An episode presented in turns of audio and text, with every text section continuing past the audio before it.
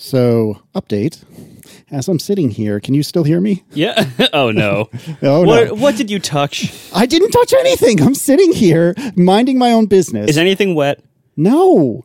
I mean, other than my forehead now. Uh, so I'm sitting here minding my own business. And the LG was like, eh, I don't know about this. And it turned itself off You don't need to see to see the screen to podcast. and then turned itself right back on, which is weird though, because I'm talking to you on the That's USB fine, Casey. mix. It's fine. I'm talking to you on the Mix Pre 3 Which is plugged into that, right? Yeah, I don't understand what the hell just happened. That was weird. All right, Oh well, Godspeed God. all of us. Do you so okay, question. Mm-hmm. Do you have batteries in the battery sled on the back of the Mix Pre 3? I do. And in fact, I have a reminder in DUE, D-U-E, to check those batteries every six months to make sure they haven't exploded acid everywhere. And that six month reminder just happened a week or two ago. Oh, for God's sakes. Spend the extra 4 bucks to get lithiums. Yeah, Do those not, do they not explode everywhere? they don't. No, they're incredibly stable for like 10 years. Oh, that, I genuinely did not know that. And they weigh basically nothing. They're fantastic. The only the only problem is They don't last as long as alkalines, right? No, lithiums, no, they're great. They just they're a little expensive and you know, they're not rechargeable. Oh, God, but when Marco says a little expensive, that's dangerous. No, I mean and by la- by last as long, I mean like like if you try to drain them, they don't have as many watt hours, do they? Uh, no, I think they still do. Your rechargeables don't usually. Rechargeables don't last as long as non-rechargeable. Oh, I know what you're talking. You're talking not talking about lithium ion rechargeable, but talking about the plain old lithium ones. yeah, I'm talking about the single-use, non-rechargeable, like Energizer or lithium, whatever's. They're they're awesome for things that where weight matters because they are very very lightweight, um, but also for things where long shelf life matters. Here's a life hack: if you have like one of those smoke alarms with nine volt batteries and they beep every three years because the batteries just die, use lithium nine volt batteries. No, just just buy a ten year smoke alarm. That Oh, too, but if you you know, assuming if that's for people who still use the nine volt ones or who are stuck somewhere where they can't control the smoke alarms, put one of those ten year nine volt batteries in there because they are awesome. Because when your smoke alarm beeps for low battery, usually it's not because the battery was used to depletion. It's because the battery basically slowly self discharged oh, just with age, and the lithiums last way longer than that. So yeah, definitely a little life hack there. Use those in your nine volt smoke alarms instead of the alkaline ones.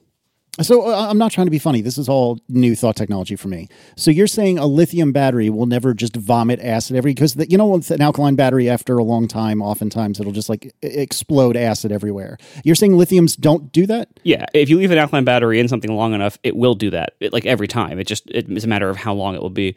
Uh, Lithium, the the ones I'm talking about. Now, this is different from like lithium ion batteries that are rechargeable that are in our computers and phones. That's a They, different. they also won't puke stuff all over the inside of your stuff, by the way. Right. Yes, but although they have other issues, like if you charge them and they might swell up and explode. But uh, the what I'm talking about is the single use, non rechargeable lithium double A's and nine volts. Those uh, I've only used the ones from Energizer. I don't know if there's other brands that make them, probably, but I've only used the Energizer ones. But uh, they are great because they have very, very, very long shelf lives uh, and weigh nothing. So if, if either of those things are important to you, oh, and they're very stable and they won't leak crap all over stuff. So if you're putting batteries into something expensive, where leaking battery acid into it might not be a very good thing, um, or somewhere that you expect to have to have the batteries in there for a very long time, like multiple years before opening it up or replacing them, go lithium. It's better.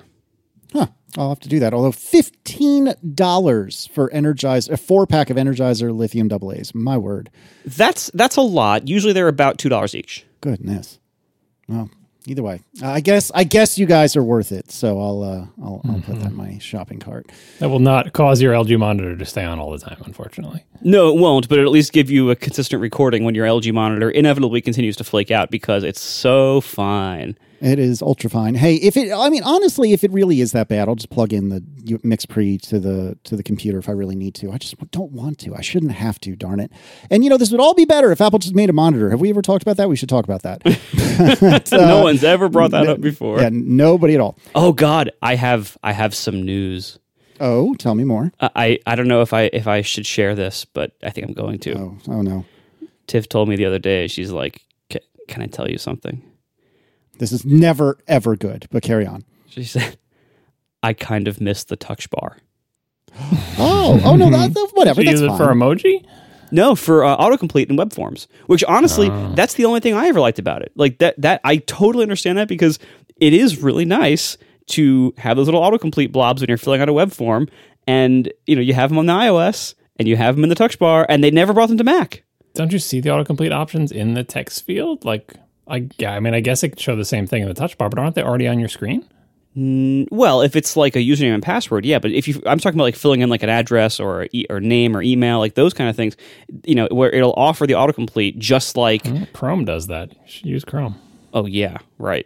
It does. Yeah, no, Chrome Chrome a good idea. says like if there's a first name field, like, and I just click in it, there it shows a pop up menu with like my name, my address, or whatever, like all my contact info, and then I just pick that autocomplete and it fills in all the rest of the fields in the form. Oh yeah, I mean Safari has a feature like that, but it doesn't always kick in. By the way, oh my god, this is I re- I just have started using the uh, as part of my new setup. Like when I redid everything for the for the new computers, um, I enabled the 1Password uh, Safari extension, like the new one. Now every time, so I I use 1Password. I also use iCloud Keychain. I, I know I probably should just pick one or the other and go all in on one of them, but I like different parts of each one. And so right now I still use both. This is the most Casey thing you've ever said in your entire life. I only use 1Password. I have I have no other password managers. I only use 1Password. And you're sitting here saying, "Well, I kind of like this one and I kind of like that one, so I'm going to use both and make my life a living hell." No, I think the most Casey thing would be if I'm like, well, I really want to only use one password, but because I'm paying for iCloud storage, I feel like I should take away the one I like more that works better and switch over to this other one that doesn't work as well because I'm paying for it. The real case, the answer is he'd keep a text file on his desktop, and anytime he needed to autocomplete something, he'd open up the text file, Oh, which is which is encrypted, off. copy and paste the the passwords out of it into his forms, because then he knows where all his passwords are, and they're not in an opaque data store that he has no control over. You'll be looking for your passwords, but Casey knows they're all in that file on his desktop. Mm-hmm. That's almost too simple, though. I feel like you have to involve the garage door opener somehow. Jesus. like, how would he know what state his garage door is in if it didn't involve an encrypted text file? On his Yeah, I guess the file couldn't be on his desktop; it would have to be on a Raspberry Pi that's atta- attached to the outside of his house that he connects to through uh, Okay. SSH. First of all, I'm still here. Second of all, I'm going to need so much therapy after this episode. Oh my god. Anyway, so in your bananas, and you thought we didn't two- have a pre-show. uh, yeah, seriously. In, in your bananas two system setup, you were trying to do Oh. something dumb. I was just, ju- I'm just, just uh, throwing it out there. Viewing any web page that has a text field, it's like my screen gets covered in dialogues that, like the 1Password extension is, whew, it's it's aggressive uh, in like how much it covers up on the screen and and how it you know it, it shows this giant like floating box under every login form that it finds, um, and you know usually asking me to unlock it because it's not currently unlocked because I haven't used it in a little while or something. And so, and then that seems to like fight with the iCloud keychain. Like if they're both trying to suggest passwords, it's Can- kind of unclear which one, one- wins. Can you put your 1Password password into iCloud Keychain so that you can unlock 1Password with your iCloud Keychain? That might create some You sort of singularity. I don't know if it'll autofill that. Like the the the, the box that's injected into the page from the extension. Yeah, that probably not. But it, oh my god, I, let me just tell you, people out there, it, don't do what I'm doing. Pick one or the other and go all in on it. This is what I have now is a, a total mess, uh, and I, I don't recommend this mess. The ATP st- store is different now. This is where I would normally say it's gone and you're not allowed to use it anymore. But that's not true. We now are back to the on demand store and it is slightly different than it was before. Uh, before, you could get the original M1 shirt. Again, this is uh, rainbow colors in the front, nothing on the back. You may not have uh, John's incredible chip diagram because you missed out on the limited time offer. Well, now we also have M1 Pro and M1 Max equivalents. Uh, again, nothing on the back, so you cannot have the sweet chip diagrams, but you may have M1, M1 Pro, or M1 Max, all available on demand in tri-blend or 100% cotton uh, whenever you want. And I believe I actually should have checked this before I started talking, but here we are. I'll just vamp for a little bit while I figure out the answer to my own question. Uh, you can also get these apparently in sweatshirt form, which is news to me, uh, but tank top form and also onesies. So that's kind of cool too. Yeah, remember, these aren't for the people who listen to the show. I know we said this before. These are the people who don't listen to the show. I don't know why we're talking about on the show, but we should at least mention it. Uh, if you missed out and you want to get a, a lesser inferior shirt, you, you know, th- this is which episode did we talk about this on? Oh, I don't want to explain it all again, but uh, sometimes people wear our shirts in YouTube videos, and then people who watch YouTube videos really want the shirts, and then they're not for sale anymore. So we wanted to have some way where if someone sees it in a YouTube video, they can at least get the shirt. Because if we don't do this, people illegally sell our shirts all over the place, and That's not a joke. telling- that that does yeah, happen. like like for real, like multiple times. Like I think we're up to like five or six times we've had to do like copyright takedown notices on people trying to sell our shirts. So this is entirely for that, and those people have no idea what ATP is, and they don't listen to this podcast. So this this on demand store mostly exists just so we can put a legit link in for people who want the shirt. Uh, but you, dear listeners to the actual podcast, you can wait until our next sale. Thank you very much if you participated in our recent sale. Indeed. Thank you very, very much. But that sale actually went really well. And you know what? Come to think of it, I should have done some analytics. Oh, man, I, I've been doing much better about being on top of things with this show. And apparently I've just failed with this two show week. But nevertheless, um, I, I should have done some analytics to see uh, what, whether the Max beat the Pro, which I'm pretty sure it did, and how handily it did so. But, It uh, absolutely beat it. It was like two to one. Was it two to one? Thank you, John. See, you, you're not supposed to be doing any research, but uh, here we are. All right, let's do some follow up. So, apparently, someone from within Facebook was trying to defend their honor as much as somebody who works at Facebook can. Uh, tell me, John, what's going on with Meta and enterprise stuff? Yeah, there's a couple of points from an anonymous Facebook employee talking about the meta stuff. So on the enterprise, uh, this person says it was mentioned that Facebook has no experience in the enterprise. I would simply like to point you to workplace.com, uh, a website that I had never gone to or heard of until this email. It's essentially Facebook, but for work, and has been quite successful. So says the person who works for Facebook. Um, so Facebook does have some experience dealing with and selling services to businesses, and meetings and VR directly tie into the same service. Further, Microsoft Teams integrates with Workplace, so many businesses that use Workplace also pay Microsoft. I'm not saying Microsoft slash Salesforce don't have more success with business, but Facebook isn't entirely new to this either. If you go to workplace.com and look at it, and you see the header on the top of the website, it says, predictably, Workplace from Meta because they're not going to say from Facebook because the workplace and Facebook do not mix. So more evidence of the branding being important to trying to sell into the enterprise. But I'm assuming this product predates the Meta rebranding. I don't actually know what it is. Uh, presumably it's like Facebook for work, but they don't want to say that. Man, this is big. This website is big corporate software energy. Like, Yeah, no, but that's but that's what you have to do to sell to businesses. yeah. I'm not, you know, this know. this doesn't look any better or worse than any other enterprise thing, but you know, Facebook does have a a, uh, a toe in that market at least. All right, now I, I'm sorry for interrupting you a second time, but here we are. Uh, if you were to both load workplace.com and scroll down, do you see the like parallax sort of situation going on there? Uh, so it has this company announcements uh, image in the upper right, and as you scroll, it also scrolls the company announcements to like give you a sample of what it all looks like. Oh, Are we digging that? Or are we not digging that? I hate any kind of scroll based animation. Like to me, any kind of scroll jacking or things like this, I know why people think they're fancy and or they're cute or they're cool or whatever. But to me, interfering with scrolling is like interfering with text selection and cut copy and paste. It's like this is a fun like scrolling is a fundamental feature of the UI that I feel like the content should be below that layer. It should not operate with that layer. You know, like it, shouldn't react to it. It should just allow you to scroll ho- however you need and want to, and the content should just be scrollable content. So I mostly agree with you. However, in this case, it's not like Apple's oftentimes way overdone scroll jacking where it completely disrupts the way a, a web page is supposed to scroll. In this case, we're just getting sort of like a parallaxy sort of effect where it's not interrupting how the web page scrolls. It's it's not parallax. It's it's trying to make it like, oh, and by the way, you're also scrolling the view in this screenshot because the screenshot is also of a window, and the window has scrollable content. So imagine if when scrolling the page that the screenshot is on, you're also kind of sort of tiny little bit scrolling the stuff in that window, which is cute and honestly not as offensive as the Apple. Uh, thing, agreed, but- agreed. Um, and what Marco's talking about is basically like we, we want it to be because we're fuddy duddies, or, or some people want it to be uh, like you printed out a web page and then put it in a big long scroll behind a viewport, and then just moved the piece of paper that you printed up and down through the viewport. Right, that it is essentially a static thing, and scrolling just changes where the viewport is. Um, I'm and, and obviously that is a tried and true model, and it's very stable, and people understand it, and it's simple. The Apple model is more like uh, to give a to use the scroll wheel as an example because that's I you happen to use a scroll wheel because I'm weird and old. Um, it's as if the scroll wheel is like turning the crank on a mechanical box that has a bunch of animated toys inside it. It's like what does it do? it just turns the crank. Stop thinking of it as scrolling and start thinking of it as this is a clockwork toy that has an animation that goes forward and backwards. And when you turn this crank, you make the animation go forward and backwards, right? Yeah, yep, yep.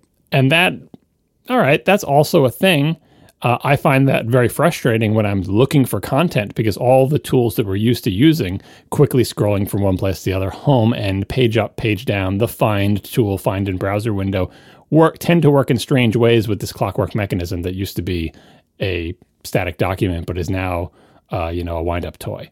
Um, so it can be done well, it can be done poorly, but the worst I feel like is when I'm reading like a news story on like a newspaper website that is just simply prose and it's doing that, it's like, who are you trying to impress? You have text and maybe you have like two photos, right? I know New York Times, like, oh, New York Times interactive snow thing, but it's like, there's a time and a place for that. If you want to show off, go for it. But if I'm just reading a 15 paragraph text story with two photos, you're not gaining anything by making it a clockwork toy.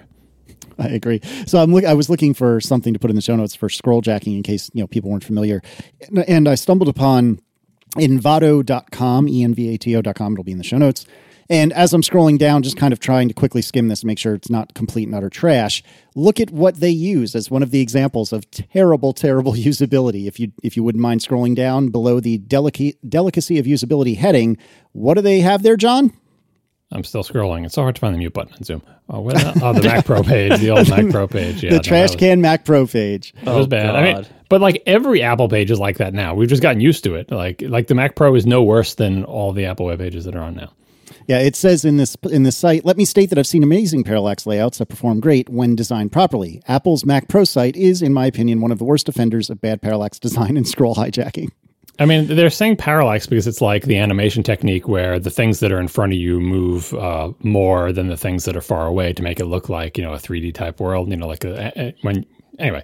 Uh, but that's not necessarily what a lot of these things do. They're not trying to induce parallax. Like these things are closer to you and those things are farther away. So when you scroll, the things closer go by faster than things. It's not what they do at all. They're just like, well, we have arbitrary number of layers, and by turning the crank in this machine, some of them fly by faster than others. Mm-hmm. It has nothing to do with any sort of simulating depth from the viewport or anything like that, which is fine. Again, it doesn't have to simulate depth. It can, but these little clockwork machines, I feel like they need to be really amusing and engaging or serve a purchase, a purpose. And a lot of the times when I'm going to the Mac Pro page at apple.com, I'm there to get information. Like my task is not let me be wowed by uh, your your little clockwork toy. My task is I want to know information. How much? What's the maximum amount of RAM? Uh, you know, what, what, what date was this page updated? Like, I don't know. Like, I want to find something out, or I want to see a picture of something. That's the worst. If you want to see like, where is the close-up picture of the ports on the back of this thing, and you realize you can't get to them by grabbing the scroll thumb and uh, thumb and moving because it'll just fly by too fast because it's like an animation that. Uh, anyway, this is this is a tangent. we need to get off this. Sorry, we, we've we've been scroll jacked by scroll jacking. nice. So we were talking about uh, workplace from Meta is where we left off. Yes. All right. So um, next point to be addressed by the anonymous Facebook employee: uh, Would Facebook be the company to solve the hardware problem? Oculus is the most successful company selling VR headsets today. It's still relatively niche compared to smartphones, but based on public data, Meta slash Oculus is the leading company in the space. This doesn't automatically mean no one will do a better job and win, but if you were to think of who's most likely to make a VR hardware that's good enough to win, Oculus should at least be considered as a strong choice. I did point out that Facebook bought Oculus, which was a good idea. I did point out that Oculus was the leader when they bought them, but also, we, as we talked about, not that they fumbled Oculus, but they have not. It has not been a continued smashing success, and other competitors have gained ground on them. But the more important point is, despite Oculus being the leader in the space for some time, and arguably maybe still now, depending on how you look at it, neither Oculus nor any of its competitors have solved this problem, have you know, have have cracked the problem in the way that the iPhone did for smartphones, right? We're still in the stage where people are trying things, seeing what will work. The technology is just not there yet. We don't have anything that's small enough, light enough, cheap enough, you know, like the, the dream of having a thing that looks like a pair of regular reading glasses that has a high resolution, high refresh, you know, screen going into your eyeballs and all you know, like and, and can like blank out the view, whatever. Like we're not there yet. So all of these companies are still, you know, despite that you you've got the leader, but no one has figured it out yet. So we don't know who's going to figure it out. And yes, Oculus is in the running, and it's good that Facebook bought them. But when I say I don't have faith that Facebook can solve this problem because they haven't before. Now, that's not to say that they won't. There's lots of things that Apple hadn't done before. Apple had never made its own chips before, and they're really good at that. And they did it by buying a company. Like it's not impossible, but you would like when a company that has never achieved something before boldly proclaims that it will not only do it but be the leader and usher in a revolution before they've actually done anything, it's worthy of skepticism, right? Like Apple's not out there saying, you know, five years ago, uh, we're going to be the leaders in self-driving cars, right? They were trying to do that. They're buying lots of people and you know working towards it, but they didn't sort of pre-announce that we've solved this problem before they even solved it. And you say, well, but they bought all, you know, they I don't know, they did, probably did buy companies, but we, we've hired all these important people. Right? They didn't, or to give another example, when they bought PA Semi, they didn't say we will soon be the leader in the silicon chip space. They never said that. They just didn't. They didn't say anything until they were, and and even now they don't brag about it because they don't have to because they've got the goods. Um, and uh, the, this Facebook employee says, this is nothing like Apple and social networks, as in Apple is, you know, notoriously bad at social networks and saying Facebook isn't that bad. Facebook at least bought a company that was good at it and hasn't entirely screwed them up. So that is true. But then again, Apple has actually tried to field social networks and failed. So it's not like Apple has never done anything. They've just not shown that they're good at doing it yet. And I think Facebook has also not shown that they're good at it. They've shown that they're good at buying a company that's good at it but that company that they bought didn't sort of continue on its rocket like trajectory and has competitors that are gaining on them, I feel like. Um, to the point that games are creating software people actually want to use.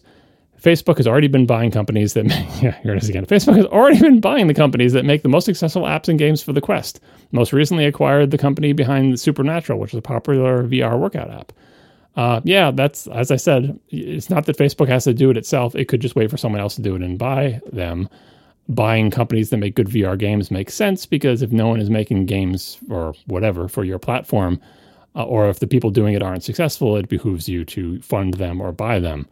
Um, but I feel like there there may be a limit to uh, how successful you can be by acquiring companies that are, were good at doing the thing that you weren't able to do yourselves. Again, pointing to Apple, they've done that many times. It's an important thing. Hell, they bought NeXT, it saved the entire company. It was kind of a reverse takeover. Like I don't you know, I'm, I'm not saying that's not a viable strategy, but it's also not an easy strategy. The history of big companies buying little companies that, that are more innovative and that working out well uh, is littered with the bodies of companies that just bought up all all these great smaller companies and then just squandered it. Right? Apple is the exception. There is not the rule. Uh, and so far, Facebook has been continuing like most big companies. They buy small companies, you get talent, Occasionally, you can make an important strategic acquisition. Mostly, the, the most successful acquisitions are buying companies that already have big customer bases like WhatsApp and stuff, where really what you're buying is not so much the application or the technology, but the people. We want the WhatsApp user base, we want the Instagram user base. And yeah, there are apps and blah, blah, blah, but that's not really the whole story there.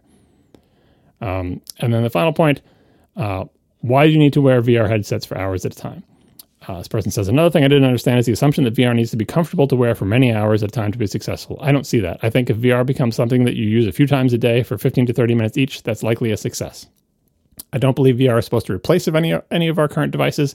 It should be a new medium that becomes a new option to take part in. As the hardware gets better, it'll probably become a big thing to play or hang out in for a little while at a time. Now, it's true that VR doesn't have to be something that's comfortable for hours on end. You could just you know, use it for your one or two meetings per day if you have a very optimistic view of how many meetings people have per day.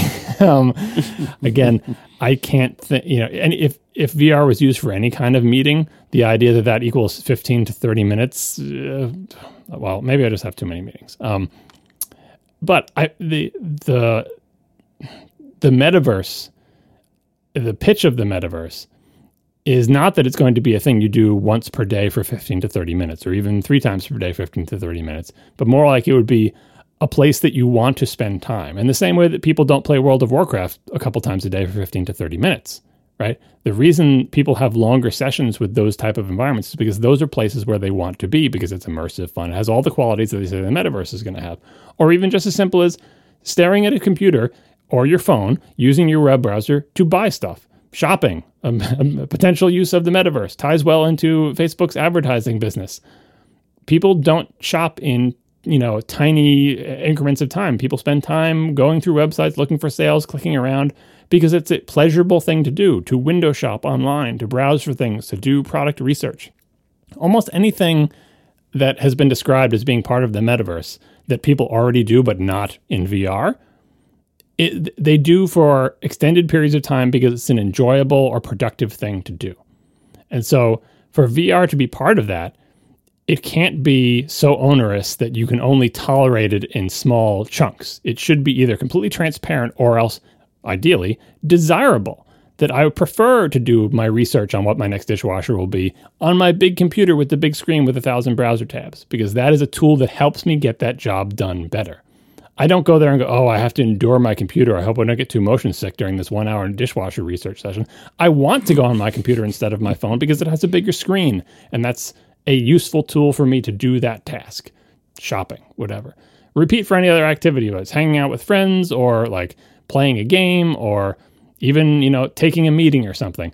I don't want to feel like, oh, I got to put on the VR headset again for this meeting and just thinking of that sweaty thing stuck into my face. Like, you know, same thing with a laptop or a phone. We don't say that you have to hold your phone in front of your face for eight hours a day and stare at it, but we do have to say you will feel comfortable having your phone with you all day long and using it whenever you need to use it because you need to use the phone for something, right? Same thing with your computer. Doesn't mean you have to sit there in front of it all day long for eight hours and stare at it, but it should be the type of thing that you can sit at with on with it on your desk at work all day long and use it for its intended purpose without undue effects again see also RSI, having a good chair, all that other stuff. So VR needs to fit into that. And right now, even just the ordeal of putting the thing on your face for a couple meetings would start to feel a little bit onerous. Even if when you're in those meetings, it offers it a superior immersive experience that you wouldn't get by staring at your laptop with Teams. But see, past episode where Marco talked about how many people might not want their meetings to be more immersive. you know, it's a whole other debate. The final point here the dream for AR is something different, and I don't think the two should be confused. That I kind of disagree with because, I mean, obviously they are different. AR is where you're seeing the real world and it is being augmented with virtual stuff, but in the end, it's it's more or less the same idea. It's just a question of what canvas you're painting on. AR is harder, but AR also is potentially richer because all the things that you can do in VR, you can also do in AR. And by augmenting the real physical world with this virtual stuff, many new possibilities open up technologically speaking and in terms of like what does it what does this offer that looking at my phone doesn't offer it's the same. Like the advantages of AR and VR what they offer over mediums that don't have an R at the end what they offer over your phone your laptop your computer is the fact that it's like a 3D world that reacts to where you're looking around right? And yes the the, the technology is technically different but the the sort of goal mental the the, something extra special that AR and VR have, it's the same something extra special. It's just a question of where they're painting that, whether it's just on a blank field of pixels that they control entirely or onto the real world. So we also got a little bit of feedback with regard to Apple TV and Apple TV Plus. Uh, Don Liebs writes, the Apple TV app is not the only way to watch Apple TV Plus, which we all knew, and I think every single one of us forgot. Uh, Don writes, I, I watch it in my web browser at tv.apple.com which again, I think we all knew that. We all completely forgot. so there is that. Uh, then Igor Makarov writes, I tried Apple TV Plus on a Windows PC, and well, the web app is really awful. Apple doing a poor web app? You don't say. Um, Igor continues, I watched one episode and there were weird black screen blankings at random times. Well, that's a little uncomfortable. I mean, watch right it now. as ultra fine. It's not the fault maybe, of the web app at all. Maybe that's the case. And three times the player just halted and wouldn't restart. I had to reload the page to get going again. The app forgot my progress, of course. My network connection is good, and while the video was playing, the quality was good. There are four identically labeled options for English subtitles, not counting the closed captioning. The first one simply didn't work, and the app also didn't remember my selection. Sweet. Sounds like the uh, web experience of Apple TV Plus is uh, not great, maybe. Yeah, perhaps not. Oh, goodness. And then Joe Mesterhazy writes uh, with regard to Marco's HomePod, the HomePod popping is a design problem that will eventually kill your HomePod. Cool. This guy diagnosed it, but there's no cure. And there's a YouTube link, which we will put in the show notes. It is a timestamp link to about 40 seconds. There is a 1 to 3 volt DC offset always being fed to the speaker, which slowly cooks it. Lost one HomePod. My other is doing it now too. Awesome. the good thing is, so I'm I am a little bit uh, validated with the HomePod feedback so far. Both that it seems like my HomePod problems happen to a lot of people, and also there are a lot of people out there who like their HomePods as much as I like mine, and are going to be and are very disappointed also that there seems to be you know no replacement coming anytime soon, if ever, for the full sized HomePod, and and so I, I'm while I'm sad that it does sound like I'm probably going to lose these HomePods pretty soon. I'm not the only person who who likes my HomePod, you know, because it, it, was such a relative flop in the market. Uh, you know, you, you wouldn't expect many of us fans to really be out there, but There are dozens There of us. dozens. Dozens. They're all listening to the show. Yeah, this this YouTube video. I don't know how much stake I put in. I don't know enough to judge whether this is uh, this analysis in this video is correct or entirely wrong. Uh, it's just an example of someone who's got some HomePods that are doing weird stuff and is trying to fix them and getting weird results. So, um, you know, take it with a grain of salt. But it does seem like HomePods have a series of potential ailments that are causing them to not be reliable. That's that's the bottom line. The bottom line is people who have HomePods and have had them for a while say it's just not working like it used to. Where the fault lies, we're not entirely sure, but either way, it's not good because, as Marco pointed out, they're not making more of them. Indeed. So I've been on a journey, y'all. Uh, we talked, I think, last week in an aside about Plex and two speaker feedback or playback or you know two zone playback. So what I want to do is I want to have a video playing using Plex in my living room and then have the audio being piped not only to the living room but to the screened-in porch or perhaps some other place in the house. And I've been saying that this with with Plex specifically, once I selected the screened-in porch as an additional speaker, the audio would only come out in the screened-in porch; it would not come out in the living room anymore. So Ebernet on Twitter points out the issue is a lack of AirPlay 2 support in Plex, and it's not a problem with tvOS. So I think to myself, oh, fine. Now I finally have to listen to the entire internet who has told me I really need to use Infuse.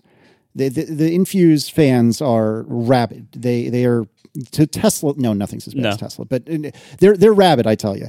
And so they everyone has been telling me for years, try Infuse, try Infuse, try Infuse. So I do. And this is basically an alternative to Plex. Yeah, so th- I'm I'm a little ignorant on this because I've only used it for a few minutes, but my limited understanding of Infuse is that it is similar to Plex in that it's like an omnivorous consumer, but unlike Plex, it doesn't require server side software. So you can just point it at like a network share, for example, and it'll slurp up all the media that's there and is and similar to Plex is fairly omnivorous in what it'll eat. You know, it'll it'll it'll play an MP an MKV, it'll play AVIs, it'll play all sorts of different things. And supposedly it runs really well on Apple TV for reasons. And so it's supposed to be very good. Well, the, the, the thing I use Infuse for, the thing that distinguishes it for me, uh, distinguishes from Plex, I, I, you're, you're right what you said about what it does and how it operates, but uh, the main reason I installed it and the main reason I turned to it is that Plex, being a server, will, depending on your settings and sometimes in ways that are unexpected, try to feed you video that it thinks is appropriate for your device, which may involve transcoding, right? Happening on the server. And that can be a problem if you have a weak server, or if it's transcoding something in a weird way, or if it's transcoding when you didn't want it to be. Whereas Infuse, there is no server. So if you point it to your SMB share, setting aside it's all metadata lookup and all this other stuff, if you point it to your SMB share, you know that the video decom- video and audio decompression of that file off of your server is happening on your device. And so if you think you have a fast device like an iPad Pro, but your Plex server is choking on something, try Infuse because then it's going to give your iPad Pro a chance to do the decoding. And then you'll know, like, is this file screwed up or is it just because my Plex server is too slow?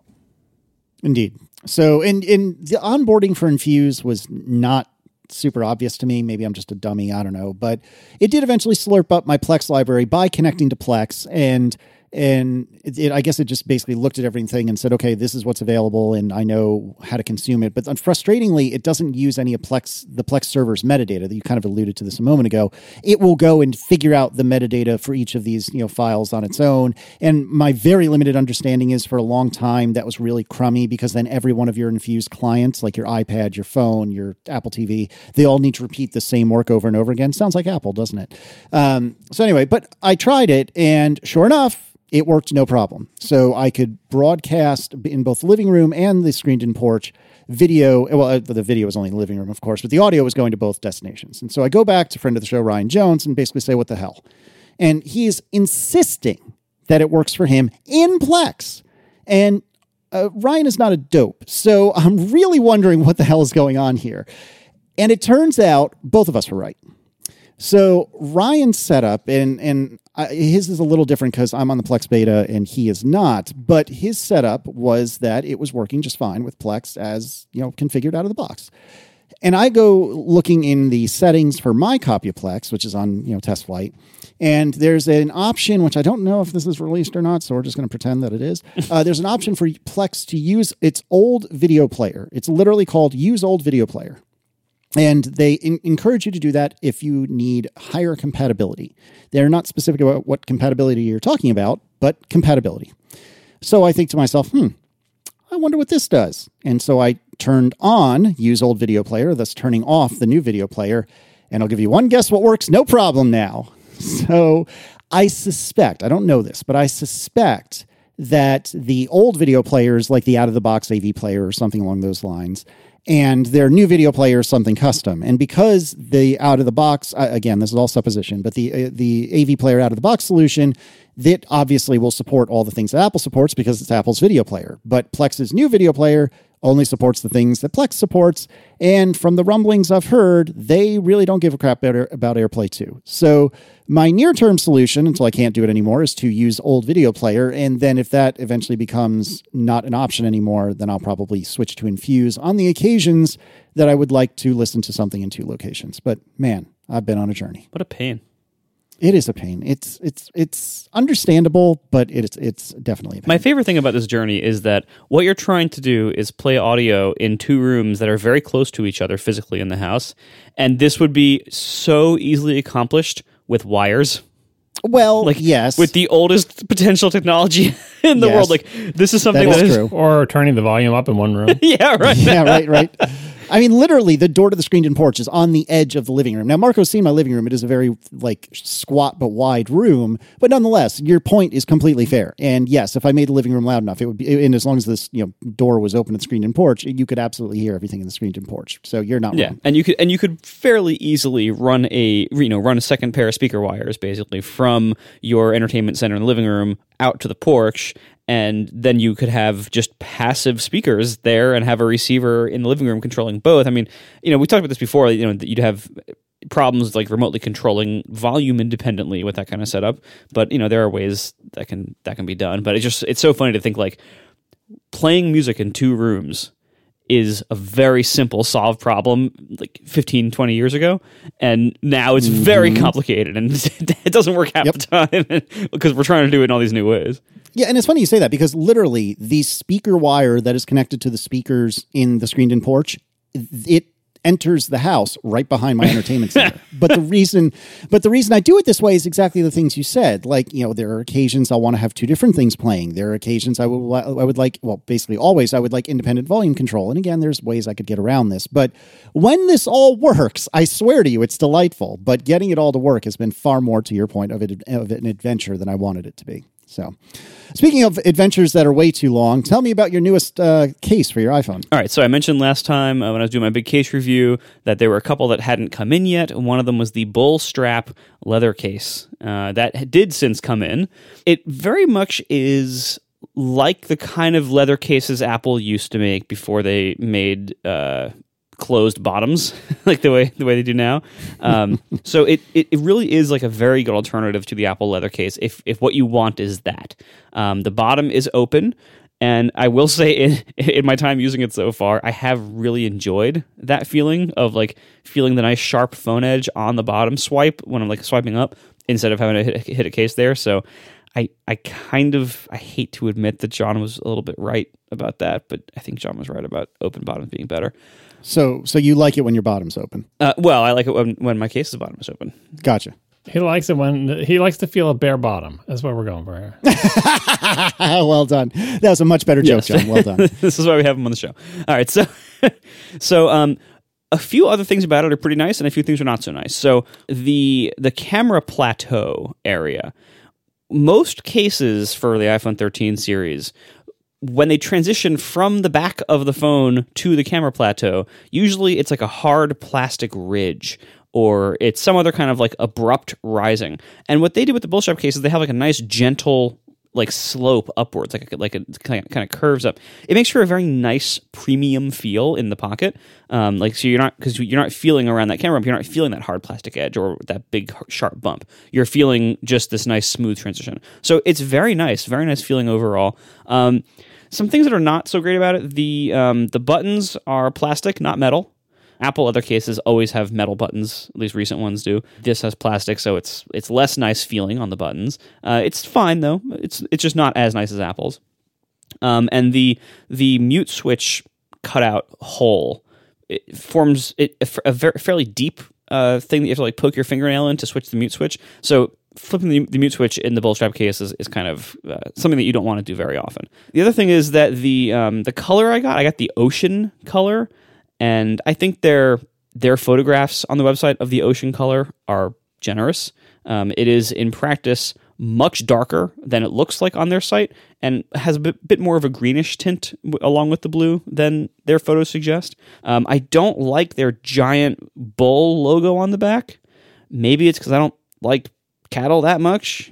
Giant is an exaggeration. It's it's smaller than a dime. Uh, yeah, a dime could cover it just barely.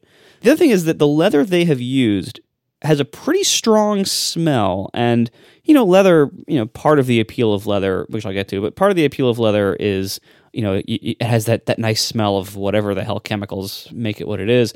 Um, but this smells a little bit like bad. It's not a it's not a hundred percent great smell. It's kind of a bad smell. Um, that's fairly strong. Um, I will say the MagSafe works well and everything, uh, but ultimately, you know, I, it's funny. I actually after the last episode where I said it, it, hadn't come in yet, I had ordered it and it hadn't come in yet. I emailed them saying, "Hey, can I cancel this order?" And they didn't respond, and then it shipped the next day. cool. And then they responded saying, "Sorry, it already shipped." Neat. So I'm I'm kind of stuck with it now. But if you want a nice leather case, this is a nice leather case. I think I actually don't like leather anymore for my phone case. Hmm. Now that I have tried the the other like you know better plastic options, I I'm really very much enjoying like the you know, the soft squishy TPU of the clear case and the um, whatever the heck the Cauda case is made out of. I'm really enjoying those. Uh, so I I think ultimately I I don't want leather anymore most of the time. Maybe you want a plasticky leather because the bullstrap one looks like a leathery leather, like it's very grainy, leathery or whatever. But this uh, the Olixar case I have for my 12 Pro is a very plasticky leather. Like if I were to give it to you and not tell you it's leather, you would say this is the worst fake leather I've ever seen. Apparently, it's a real leather, but it looks and feels very much like plastic. But I I still like it because it's uh, the experience I've had with all the Apple leather cases and this Olixar one is you get it and you're like, oh no, I've made a mistake. It's too slippery, but then it breaks in a little bit, and that's true of this leather case as well. Like that it gets tackier over time as the weather as the leather sort of wears a little bit, but mostly it seems completely uniform, almost like it's a plastic surface. So if I was to design a plastic, say I want a plastic case that's you know not as grippy as the silicone one, but uh, you know a little bit grippy, like I would design something that's like this one, like this this Olixar leather case and the Apple leather cases do not read like leather; they read like simulated like they read like vegan leather or something. Um, but i like how they i like how they work uh, in in the hand. Like that they it i do feel like i have a good positive grip on it but it slides in and out of pockets real easy. Yeah. But ultimately i i actually uh, have switched back to the Caudabe one because i'm i'm going to do some some car driving over the next week or so and so i wanted the nice magsafe. Um, but i think i'm totally fine with my new plastic lifestyle because uh, you know again like with the leather one i was afraid of like setting it down on a wet counter or anything like that and and you know I, it's kind of nice with plastic to just know like yeah this thing can get a little bit wet and it's fine what about your bare bottom i i i recognize that the bare bottom is nicer but because i have i have had a, a covered bottom for for you know months now. Um, I we'll get to your pants in a second. Yes, but that's different. different cover, different cover for a different bottom. Um, this oh my, this uh, yeah, this kind of convinced me that like yeah, a bare bottom is better, but I don't necessarily need it because when I don't have it, I don't really notice that much. I can't believe Olixar does not have any iPhone 13 cases still. I just went to their website to check again. It's a good thing I didn't get this. Well, I guess I guess these are options, but yeah, they they're it says iPhone 12 Pro Max new. Not new, guys. Sorry. All right, so we really don't want you to have a bare bottom, Marco. So tell us about your pants. Going back again to phones and cases and pants. So the the original problem I stated was that my new iPhone 13 Pro, which is significantly larger and heavier than the mini I was carrying all last year, um, it just kept sliding forward in my pocket and was, you know, looked stupid and was uncomfortable uh, on walks. And I got this wonderful email from Samuel Cohen, who said, I share your frustration with phone slippage in standard jeans pockets. To combat this, I sew the walls of the pocket flap in half to create two separate pocket chambers, one sized perfectly for my phone in the spot where I want it to stay. See attached mock up.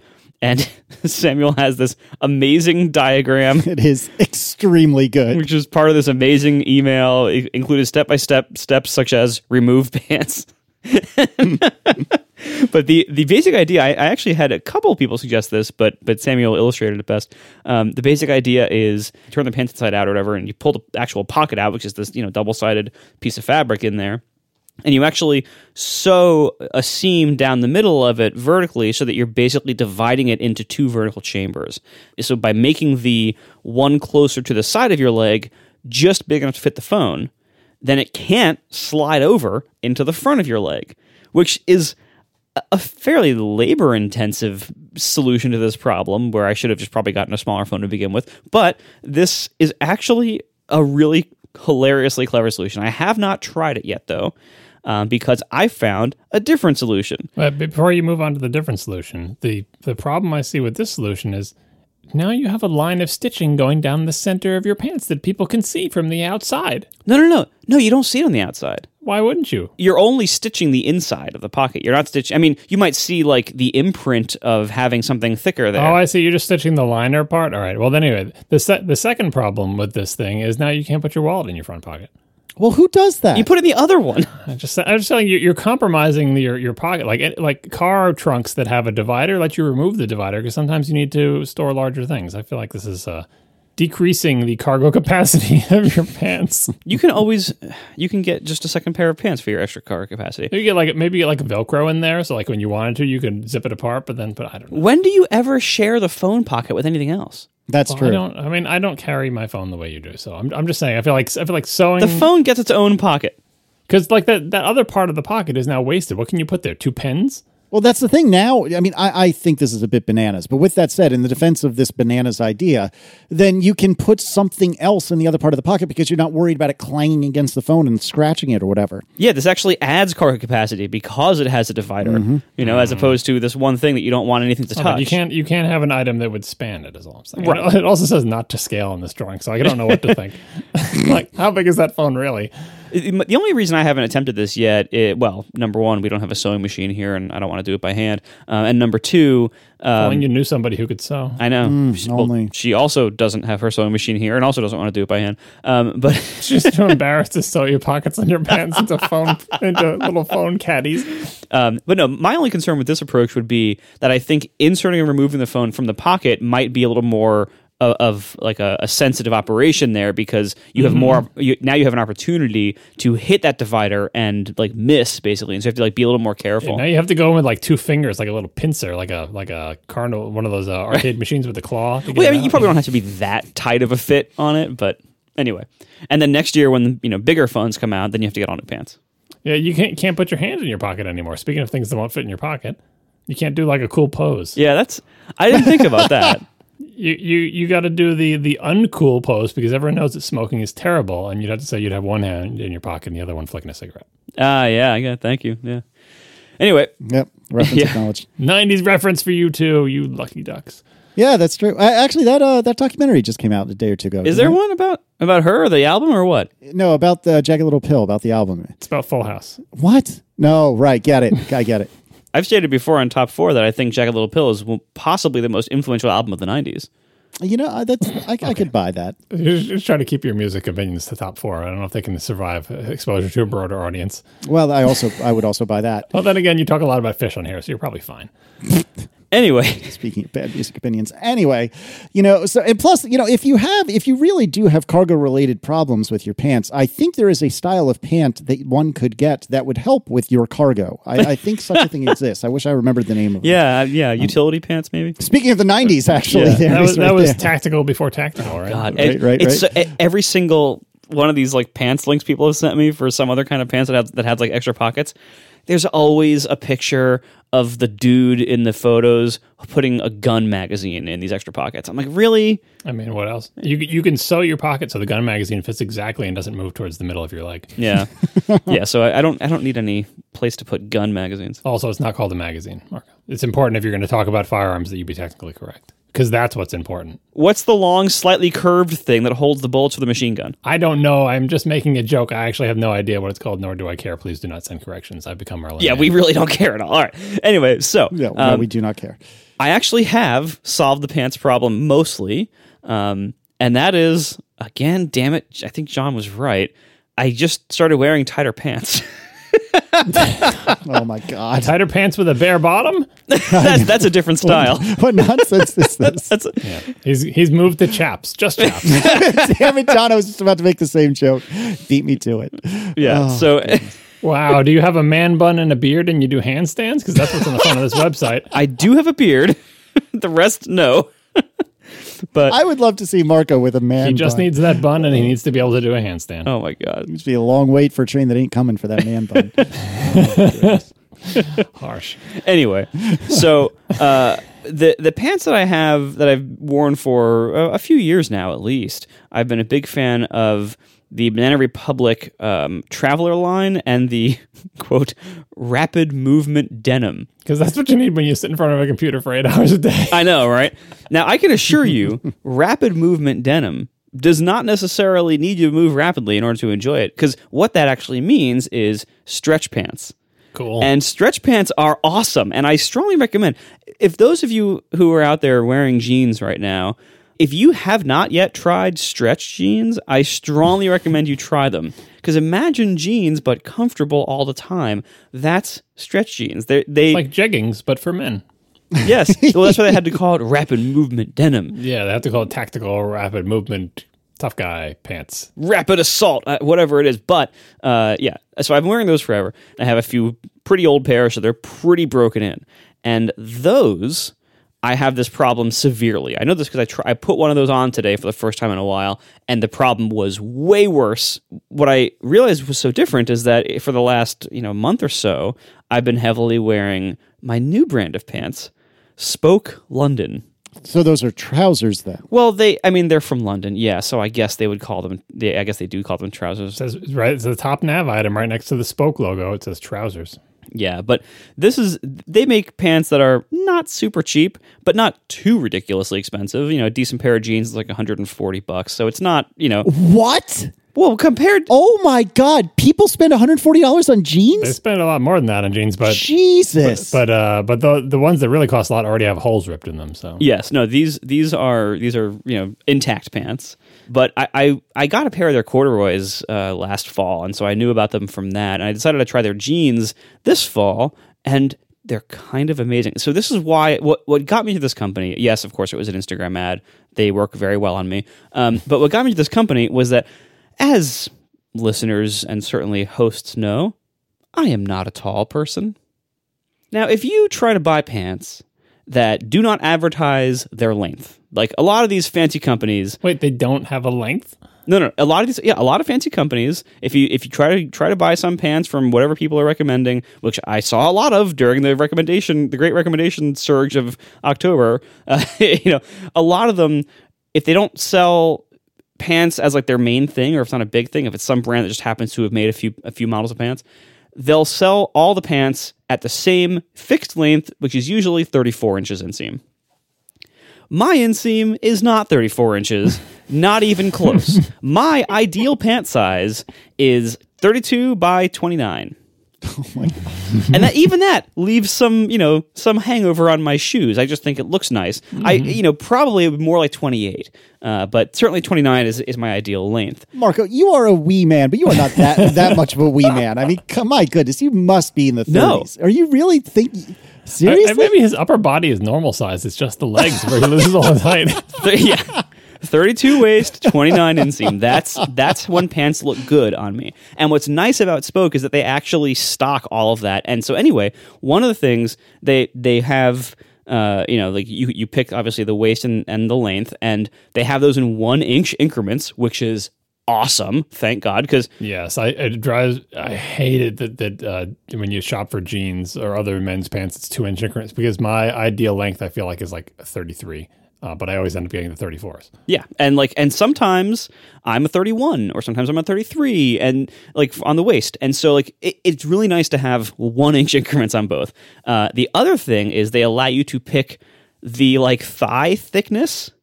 So I I've been wearing thigh thickness B this winter because I crammed a year of restaurant eating into one summer. Um, so I'm a little bit thicker than I than I have been in the past. this this uh, this thickness thing is a little bit normative because the options are a narrow thighs, b regular thighs. All right, so then now we're just shaming everybody who's not B, I guess. And then C, instead of saying adjective thighs like narrow thighs and regular thighs, C says for the wide thigh guys.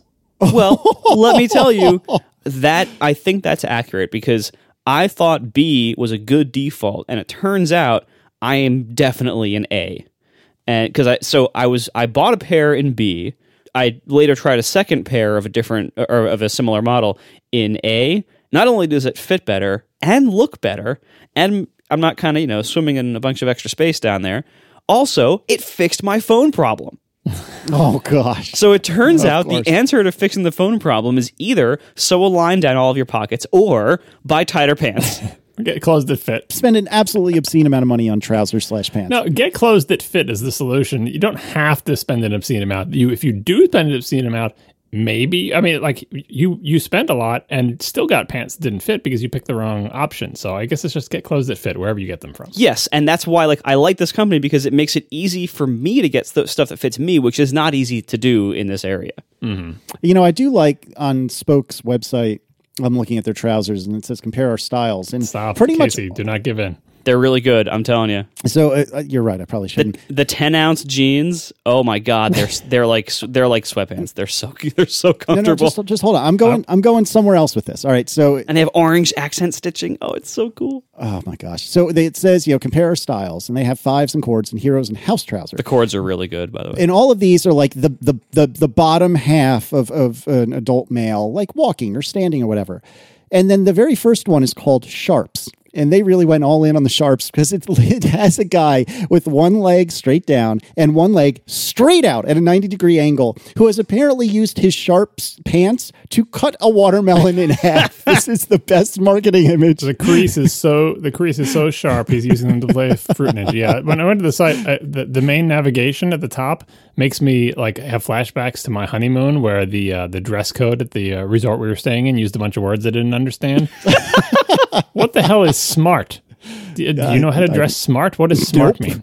I barely know how to dress at all. I'm, I'm pretty sure that means like khakis and polos, right? I have no idea. You're the fa- most fashionable of the three of us. I know what the word formal means. I know what the word casual means. I do not know what smart means. I'm sure everybody in the UK knows what it means. But when you say dress smart, I just think of Maxwell Smart. I don't know.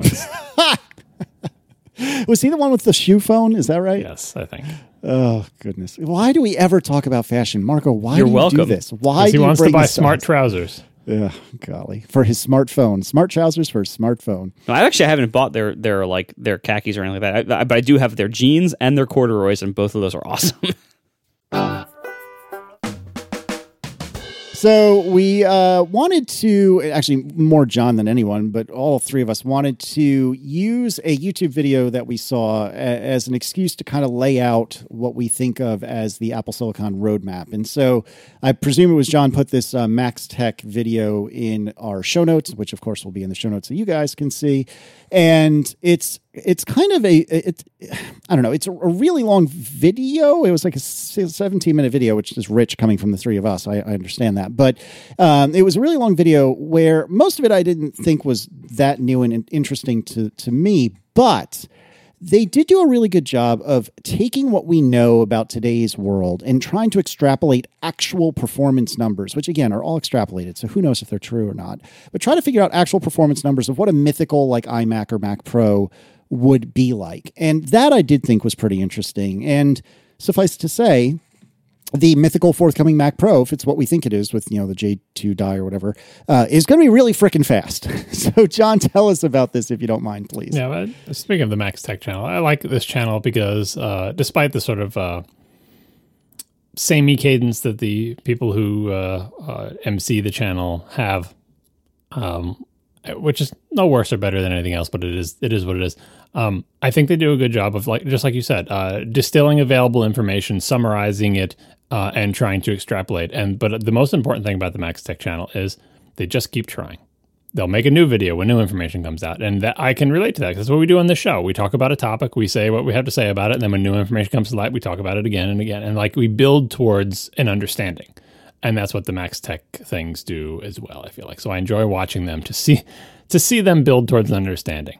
Um, anyway, that was just a jumping off point for this because when watching it, I felt like the people making this video a should listen to ATP and b if they don't already, and b um, something they were dancing around something that has been in in my mind when we've talked about this topic many times, but I but I realize we've never really explicitly laid out in a boring way, and I think it's worth uh, doing so now, just in case everyone else listening doesn't also have this in the back of their mind. So this is not a, a, an incredible insight. This is a thing that was so obvious that I left it unsaid for many episodes, and and we all kind of left it unsaid. But uh, and it's not necessarily what's going to happen. It's just the obvious thing. So, and it, the obvious thing in terms of Apple Silicon roadmap is using past events and what we know of Apple's current roadmap to say if you know if the future rolls out like the past has, uh, this is how it will go. Uh, and so the past we're drawing from is basically the Intel PC chip business. For many, many years, Intel has been the big supplier for uh, you know chips for personal computers, including eventually Apple computers. Intel had a particular way of doing things, some of which is like, oh, it's the way Intel decided to do things. But a lot of it has to just do with the nature of the business of making silicon chips. And the nature of that business has not changed in, in fundamental ways in recent years. So it is reasonable to say that Intel wasn't just doing what it did for the hell of it. There are reasons to do it the way they've done it, which means Apple will probably do it the same way. And so far, that has that has uh, been true of what Apple has released. And, and the plan is this: you design your processor, right? The comp- the parts of your processor, you know, all, all the adders and multipliers and, you know, the, the, the registers and all your branch predictors and your caches and everything that goes into the CPU. You design your GPU cores and how you're going to fit the GPU cores together. or You design your memory interface. You design all these different little pieces. In Apple's case, they basically do that design for the phone because it's their biggest product, it's their most important product, uh, and they have that's you know that it's worth investing a lot of money in there. So let's say they make the I don't remember the numbers on these things, but like what are, what are the M1 cores? They're like A14 cores Uh, or something. yes. I forget. Yeah, whatever. They they make the A14 and they design all those pieces, right? Put a lot of money into that. Making a new chip, like a new new CPU, new GPU cores, all that stuff, that is a big investment, right? Even if it's like a, an evolution of the previous one, it's essentially a new design. And hopefully it's better than the other one in some ways, you know. And maybe you build it on a new process node, but either way, you that's where you put in your big money, right? Then you take that investment and you make the Mac version of that chip, which would be the M1, which basically is the A14 ish cores. You have to add some stuff that the Mac needs. Use maybe the same GPU core, slightly modified for different texture formats or whatever. But basically, you're building on the work that you did for the A14. You make a slightly bigger chip that's the M1. It's got more cores than a phone, more memory, more interfaces. It's got a Thunderbolt controller. It's got all that stuff that maybe the phone doesn't have, or maybe just the iPad has, or whatever. You make the M1, right? That's a little bit bigger. The next thing you do is you take that chip and you put more stuff in it, more cores, access more memory, more controllers. You get the M1 Pro and the M1 Max, right? It's the same cores. It's the same A14 cores that they made for the for the phone back then. And then you make the M1, and then you make the, the slightly bigger ones. And that one, as we talked about, the the the Jade die, whatever I forget what the is that what it was called? Yeah, yeah. It was yeah, mm-hmm, yeah. Mm-hmm. Jade Die is we said the building blocks for Apple's Pro computers.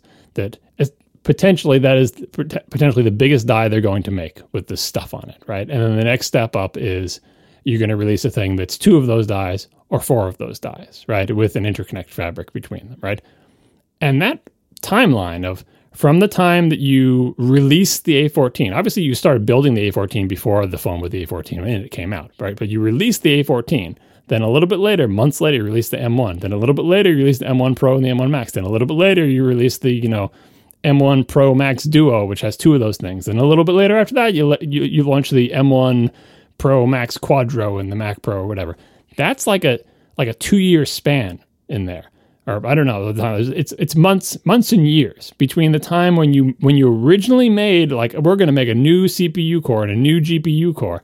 They first appear on a phone, and then like a year to two years later, you get the you know four of those giant chips that have a bunch more of those cores and a bunch more of the GPU cores and a bunch of Thunderbolt controllers and a bunch of new memory controllers and four of those things all shoved onto one jet. Like that's how long it takes from the time the A14 comes out to the time that thing appears in a Mac Pro. And the question people had is like, well, does that mean it's going to be like two to two to four years between each one of these computers? It's a pipeline, right? So while that's going on, while we're waiting, we're sitting here waiting for like you know the iMac that's going to have two you know JC dies inside them, right? We're still waiting for that to appear. While that's happening, we already have A15 things in our phones, right? So the A the A15, they did the work for the A15. It's slightly different CPU cores, it's slightly different GPU cores, whatever. That's released, right? The next thing that's going to appear in in this pipeline is the MacBook Air with the A14 core. So it's the M1 size chip, probably going to be called M2, but it's got the A15 stuff in it, right? And then after that, eh, that you know MacBook Air with the A15 stuff in it comes out. What's the next one? The MacBook Pros with the A15 stuff in it. So you get the M2 Max and the M2 Pro, right? And what comes after that? The big iMac that has two of those things in it, but also supports the the M2 Pro and the M2 Max. And what comes after that? The M2 Pro and M2 Max Quadro and the Big Mac Pro. This is the assuming no surprises, which is not guaranteed, but I just want to say, like, laying out this is the expected, boring, no surprises, easy to predict pipeline of stuff. And it's not just for the hell of it. Like, it's like, why don't they just release the Mac Pro one first? Why don't, when the A14 comes in the phone at the same time, why don't they release the Mac Pro with 40 of those cores in it? When the, you know, A16 system on a chip comes out in next year's phone, why don't they just release all the Macs at the same time? They can't because it's a new thing. And when you're manufacturing a new thing, it takes a while to figure out how to manufacture that thing successfully, economically, without errors on the new process size or whatever, right? That's why you have this rollout of first we make the small chip, then we make the medium, then we make it a little bit bigger, then we make the giant one. That's not for sus- that's not for building suspense. That's not because they don't sell a lot of the big ones, although that is somewhat of a factor or whatever. It's mostly because you can't jump right in and make a you know a, a four die giant package thing on day one for a chip that you've never manufactured before for cores that you've never manufactured before on a new process that you've never made anything on before.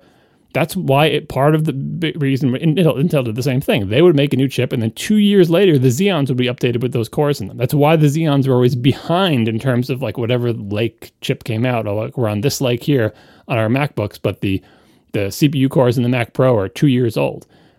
Um, and it doesn't mean that you have to wait X number of years between updates. It's just a pipeline, like pipelines in, in chips, right? Once you get into this cadence, you can assume that, uh, assuming Apple stays on like a yearly cycle or whatever, around this time every year, there'll be new MacBook Airs with the new cores in them. Just like around this time every year, we get new phones with the new cores in them. It's just they, they shift down the line. So by the time you're getting the Mac Pro, it is not going to have the same cores that are in the phone. It's not going to have the same cores that are in the MacBook Air. It's like, it, it, I don't know how much Apple can compress these timelines, but this is the expected cadence of rolling out chips from, you know, starting from something maybe as small as the watch all the way up to the thing uh, the size of the Mac Pro.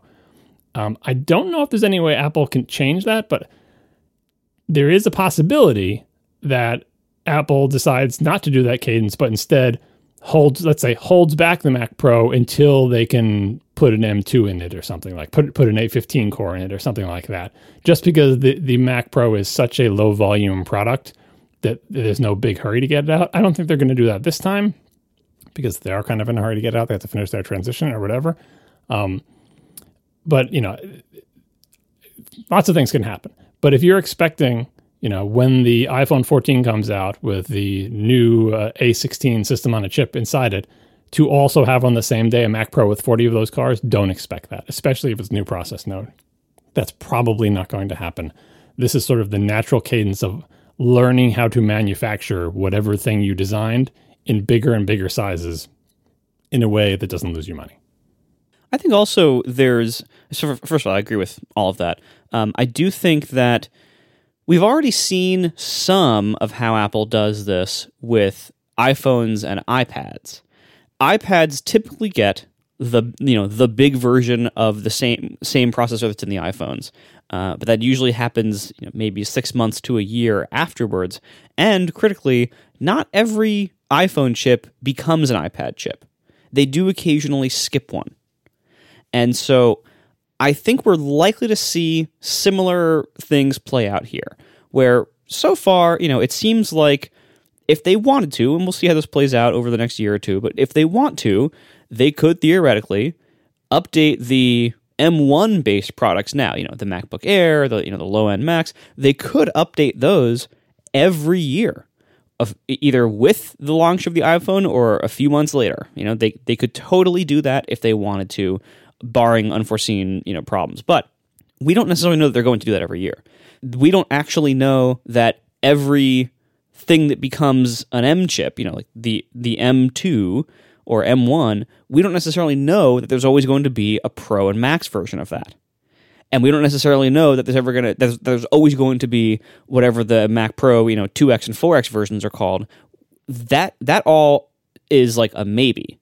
That's probably how it's going to work most of the time and maybe in most generations. But we also won't be able to depend on that because they've already shown between iPhone and iPad that occasionally doesn't fit the cycle for whatever reason. Maybe it's certain cores not being worth it, or maybe it's certain things like you know m- certain products that that they don't think are worth updating every. Like I would not expect the Mac Pro version of these chips to be an every year thing. I, I'm guessing we're going to get an every two years uh, on average for the Mac Pro version, and maybe the Pro version that go maybe the Pro and Max version, maybe that's on a two year cycle too. I don't know. Until we see this happen, it's we're not really going to know, and it it could change over time. So like I wouldn't expect this to always be a reliable thing where okay first we make this one then the bigger one comes out in this month then the bigger one after that comes out in this other month like years could be different and and cycles could be different and, or things could go wrong with one of them or it's not worth it or it doesn't work the same way so uh, it's probably going to be roughly at this cycle but there's a lot of details that we don't know yet well, two, two things on that. One, like the reason I think it's going to be like that this time is because Apple's on a timeline. Like they they don't have ARM versions of a big iMac or you know a, a multi-core thing. They don't have an ARM version of a Mac Pro. They are on a two-year timeline the timelines basically line up to say if you do the the rollout that I described, you get your A14, you get your M1, you get your M1 Pro and Max, you get your dual, and you get your quad. That's two years. That's a two year timeline right there. They will just make their thing. They can't wait until later. The first year, you have to do them all, right? After that, it's definitely true that Apple could choose, especially on the high end, uh, the like the, you know the M1, whatever they call it, the, the one with the A14 cores, but you get 40 of them yeah, you can wait two years between that one just because you don't sell a lot of it. But the, second thing is part of Apple's frustration with Intel is sometimes Intel just didn't have the chips that Apple needed to sell the computers that it wanted to make. And it's frustrating for Apple you know, if they don't have a high powered one, the Xeons haven't been updated in a while. They don't have a really low power one with a good GPU. Like they were, Apple has always kind of been was at the whim of Intel on what chips Intel decided to make, and Apple strongly tried to influence that. Apple is the, part of the reason that Intel made these much bigger G, integrated GPUs because Apple wanted that for its lower power computers. But a lot of the a lot of the reason we were unsatisfied with the performance or the incremental year over year performance of Mac laptops before we all got mad about the keyboards was because Intel just didn't have chips to offer that were compelling in the computers that Apple wanted to make. So, one of the advantages of Apple making its own silicon is that it is now on the table for Apple to do the boring every year update that I described. And if they don't do it, it's probably not because they can't or because it didn't work out or there was some kind of manufacturing problem or something, because so far Apple's been pretty good at that stuff. It's probably just because things sell in such low volume it costs so much money to develop a gigantic 40 core CPU. Maybe we do that every two years because we can't recoup the cost because so few people buy Mac Pros. That will be the reason, not because, oh, we couldn't, you know, we couldn't do that roadmap this year. If they sold as many Mac Pros as they sold iPhones, they would do this every year. The proof is, look what they do with the iPhone. Every year, somehow, they have a new system on the chip that's better than the previous one. I don't know how long I can keep up, but they've been doing it, you know, what, not 14 times because they started with the A4, right? So 10 times, right? Uh, and they haven't missed one yet. And even when this year, like, oh, they came out with it, but the, it's not even that much better than the previous one. Um, it turns out it was pretty good. So I think if they do skip, it is a product decision and not a tech decision. But from a, uh, that's exactly what Apple wanted: the ability to decide on its terms what chips it wants on the timelines that it wants. I, the main reason I want to put this in here is when uh, the Mac Pro comes out in December of 2022 and it has quote unquote only M1 cores in it. This will be why, and it will be fine. Trust me. yeah, it'll still be ridiculously fast, and I will want it. It'll be 40 of them. Yes, exactly. It'll be okay. All right, let's do some Ask ATP. Stefan writes, I have a 2015 MacBook Pro, and although it was a great computer in its day, I've recently begun to notice that it struggles with a few tasks that one would imagine a Pro machine could handle deftly. Running Visual Studio Code in particular seems to be onerous enough to require persistent use of the fan, with the eyes raised emoji, or eyebrow raised emoji. What can I do to keep the old boy ship shape for a few more years? Um, my recommendation, which is probably garbage, but what I would consider is if you can offload all of the data onto something else, like an external drive or something like that, consider doing a fresh install of Mac OS. This isn't like Windows, or it isn't nearly as much like Windows used to be, where literally every six months I would reinstall Windows, otherwise it would run like garbage. But it may help. It, it couldn't hurt. But I, I wonder if either of you guys, maybe we'll start with Marco, have a better solution to the problem. It depends on like how involved are you willing to get here. I think I like Casey's perspective here of like see if we can fix it via software first. Keep in mind the 2015 MacBook Pro, you know, compared to modern machines, not only is the processor going to be obviously much more outdated, um, but also things like GPU and SSD speed are going to be way, way, way slower than what we have today. Um, they we've made lots of advances in those two areas in particular over the time when even though the processor was making advances much more slowly, GPU and SSD really did advance a lot. Uh, and other things, you know, like memory throughput and stuff like that have also increased over time. So that's that's definitely you know areas there that you're not going to be able to solve. Um, and you know, external SSDs are probably not going to help you too much because that machine is limited to, I believe, Thunderbolt uh, one or two. Um, I think Thunderbolt two, but um, you, you, could go that direction and you know strap a Thunderbolt disc to the back of it. But I wouldn't recommend that kind of thing. I, I think you are uh, you know just enjoy enjoy the hardware you have for the time being. Um, if there is someone around you or someone else who's comfortable working on the hardware on the inside, uh, that's a big if. But if you are willing to do that and willing to take the risks associated therein, after such a long time, with a laptop in particular, you are likely having not very good thermals.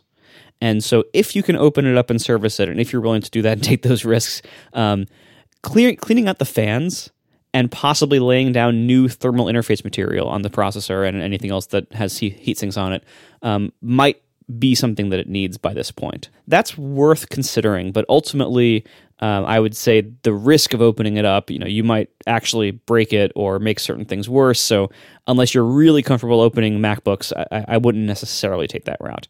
Um, otherwise, I'd say stick with the software and uh, just you know tolerate it for a while longer because you know it it's it's already old. It's going to get older, but if if it still works today, that's great. And keep using it until it doesn't work anymore, or until you can motivate yourself uh, to somehow get a, get an upgrade.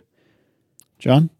Uh, my advice is to do what Marco said: crack the sucker open and try to replace that thermal compound, and totally break the computer, which will finally force you to get a new one because you desperately need a new one. I know that's not the question. The question is how do I keep the old computer running? But the thing is, like, I, I understand this motive as someone who kept the same computer for ten years. I understand uh, why you want to keep the old computer running because you know you're just not ready to buy one yet. Um, but sometimes you just need a little push, and so trying to fix it yourself and inevitably screwing it up might be that push that you need uh, to now. But now I really need a computer because now it sounds worse than ever. And now smoke is coming out of it. Now it won't even turn on. Uh, then that will be a clarifying experience. No, but seriously, um, the the ARM Macs like this is this has happened uh, a couple times in the history of Mac. This is like a, a discontinuity in in the perform in the performance characteristics, especially of laptops. The new Macs, even the new super cheap Macs, are so much better than that computer you're using. like you should rent an M1 MacBook Air. Find someone that will rent you one. That will be a better use of your time and money while you wait to buy a new computer, or a quote unquote new computer, like a good new 16 inch MacBook Pro or whatever. Rent a MacBook Air. I know this is not a thing that exists. Go to like lensrentals.com. Do they rent MacBook Airs? It's a $999 computer. Get the lowest basis based one. It will crush this computer in everything except for maybe screen quality. Um, it, it's this is a, a, really good time for you to upgrade your computer. So uh, I know you want advice on how to keep it going, but I'm going to tell you it may be time to uh, say goodbye to the 2015 MacBook Pro. Man who petulantly kept the same computer for a decade suggests. It wasn't petulance. I was waiting for them to build a better one, and when they did, I bought it, even though it cost a bazillion dollars. Mm-hmm. Guilherme Alles writes After importing my collection of about 30,000 photos into iCloud Photo Library, I find myself going through tons of useless pictures, such as photos of bank receipts, shopping list documents, and screenshots that I don't need anymore. How do you organize your pictures to bring some order to the chaos? Do you manually delete the irrelevant ones? Do you keep all of them in the library and use albums to store, sort only those that matter? Something in between? Mainly, what I am looking for is a quote unquote safe zone for my pictures that I can show to people without worrying about showing something useless or inappropriate. Hey, I have an app for that. It's called Peek-a-View. You should check it out. But in the actual answer to, to your question, I just stop stressing about it. There's going to be garbage in there. That's the way of the world. This is the way. Yeah, I mean everybody's photo libraries are filled with useless garbage. Uh, so you know people people expect that, uh, and they will forgive you if they accidentally if you hand them their phone and they accidentally see like a screenshot of you know a, a, weather app or a bank receipt picture or something like it's fine. It, it's not it's that's not a big problem. Um, that being said you can try to go through and organize stuff. One thing i have found um, the there are now smart albums um, that apple automatically creates for you for things like screenshots. Um, but if for some reason you don't want to use those or you wanted to go with a little bit different um, angle on it you can do things like create smart albums for um, certain resolutions of images um, that like you know a screenshot has a certain resolution that photos don't. Um, you can also do things like filter, making smart albums filtering by camera, uh, and other other EXIF data bits that might apply to one of these types of things more than others. Um, but for the most part, I mean, yeah, just don't worry about it. Yeah, we've answered similar questions to this before, but I think the particular angle on this one was uh, the having the safe zone and the garbage like uh, receipts and other stuff like that. So for the receipts things, Apple, you know, Apple added the screenshot library a couple versions of iOS ago. I hope they do more of that stuff with machine learning. Like, it, yes, screenshots are easy, uh, but like pictures of receipts, especially now they're doing text extraction, seems like it could be another smart album that Apple could give. So I hope Apple gets better at this. Um, but I wouldn't spend too much time trying. Unless, I mean, look, if you want to go through every one of your photos and organize them, like go for it. Like it's that that system will work, but that's a lot, a lot of effort. Uh, but for the safe zone thing, the only way to do that and a reasonable way to do that, it's got to be opt in. You have to manually select the pictures that you want to be in the safe zone. And I know that might seem like, but that's too much. I don't want to do that. If you want a safe zone, the only way for that to exist. Don't leave it to ML. Don't leave it to smart albums. Don't leave it to anything. It has to be you manually picking. That gets back to my, you know, if you're going to do one thing with your photos, fave the good ones. And once you fave the good ones, your favorites view, you don't even have to make this. It's already built into the Photos app. Your favorites view, you have now manually selected photos that are your favorites, and now your favorites view is safe one. It means that you have to sacrifice faving your favorite sexy picture of your spouse, right? Because now that's not safe to show other people. So you can no longer use favorites as like, this is my favorite photo. You have to use it as, by hitting this heart, I am saying this will go into the collection that is safe for everyone to view. If you don't want to do that, use tags, use manual organization or whatever. But the only true, the only way to get a truly safe thing, which is making me think you have like sexy pictures you don't want people to see, is you have to pick the pictures and put them into the album that you deem to be safe, whether that be favorites or something else. Roar Lochar writes, which is a great name, very good name. Uh, I've spent some time trying to figure out the differences between a junior and senior developer. A certain amount of experience and years seems to be a given, but what about technical skills? What would you guys put on an essentials list for junior and, and senior developer skills? For example, design patterns, OOP and POP, or proficiency in a specific language? Is it a implementer of system versus designing a system perspective? Uh, I think it would be fun to do this from the least qualified to answer this question to most. So, Marco, why don't you start us off? What's POP besides like post office protocol? Like, what does it mean in this context? Is that protocol oriented? Oh, maybe. I think maybe mm-hmm. you would learn about that at WWDC. Yep. I, I well, again, Casey is correct. I am the least qualified among us to answer this, but what I would what I would propose is that anybody talking about design patterns is probably a junior developer. Junior developers are smart people who maybe don't have enough experience to know how to rein it in and and what not to do and and like how to choose what to build not not necessarily like the the technical smarts of like how do to use this cool new feature but like what what do you not do um, a senior developer i would expect to have wisdom which is different from intelligence, usually comes with experience. And to be able to to make those kind of decisions of like, what cool fancy thing do we not use in order to get the job done better, or how do we avoid having our junior programmers exercise their their 20 year old intelligence by doing all these like cool language tricks that actually make harder to maintain and harder to read code? Like a senior developer should have the wisdom to be able to direct people to do things in a more boring way that actually ends up working better for you know pra- pragmatic purposes I have to confess that that was an actually astonishingly good answer, which I almost entirely agree with. Uh, in my experience, a junior developer is someone who needs hand holding, and that's not too different than what Marco said. A junior developer may be a quote unquote self starter, but ultimately needs a lot of guidance. They need guidance on what to do and how to do it. Whereas a senior developer, by comparison, typically needs little to no guidance. You know, you can have them look at like, you know, a, a board of, of, tickets or whatever, you know, a, a to do list effectively. And they're probably going to be able to deduce what is the most important thing for right now. And then once that op- once that you know implementation is underway, it's exactly what Marco said. There's a pragmatism there that a junior developer just doesn't have. A wisdom there, like Marco said, that a junior developer just won't have. And and that's kind of how I look at it. I think, yes, if you wanted something more concrete, you could distill it in years of experience or, you know, techniques that they're familiar with or something like that. But ultimately, I think Marco, you know, absolutely nailed it. it it's to me, it's about wisdom and, and pragmatism in, in summary. But John, as the most qualified of all of us to make this distinction, where where is it?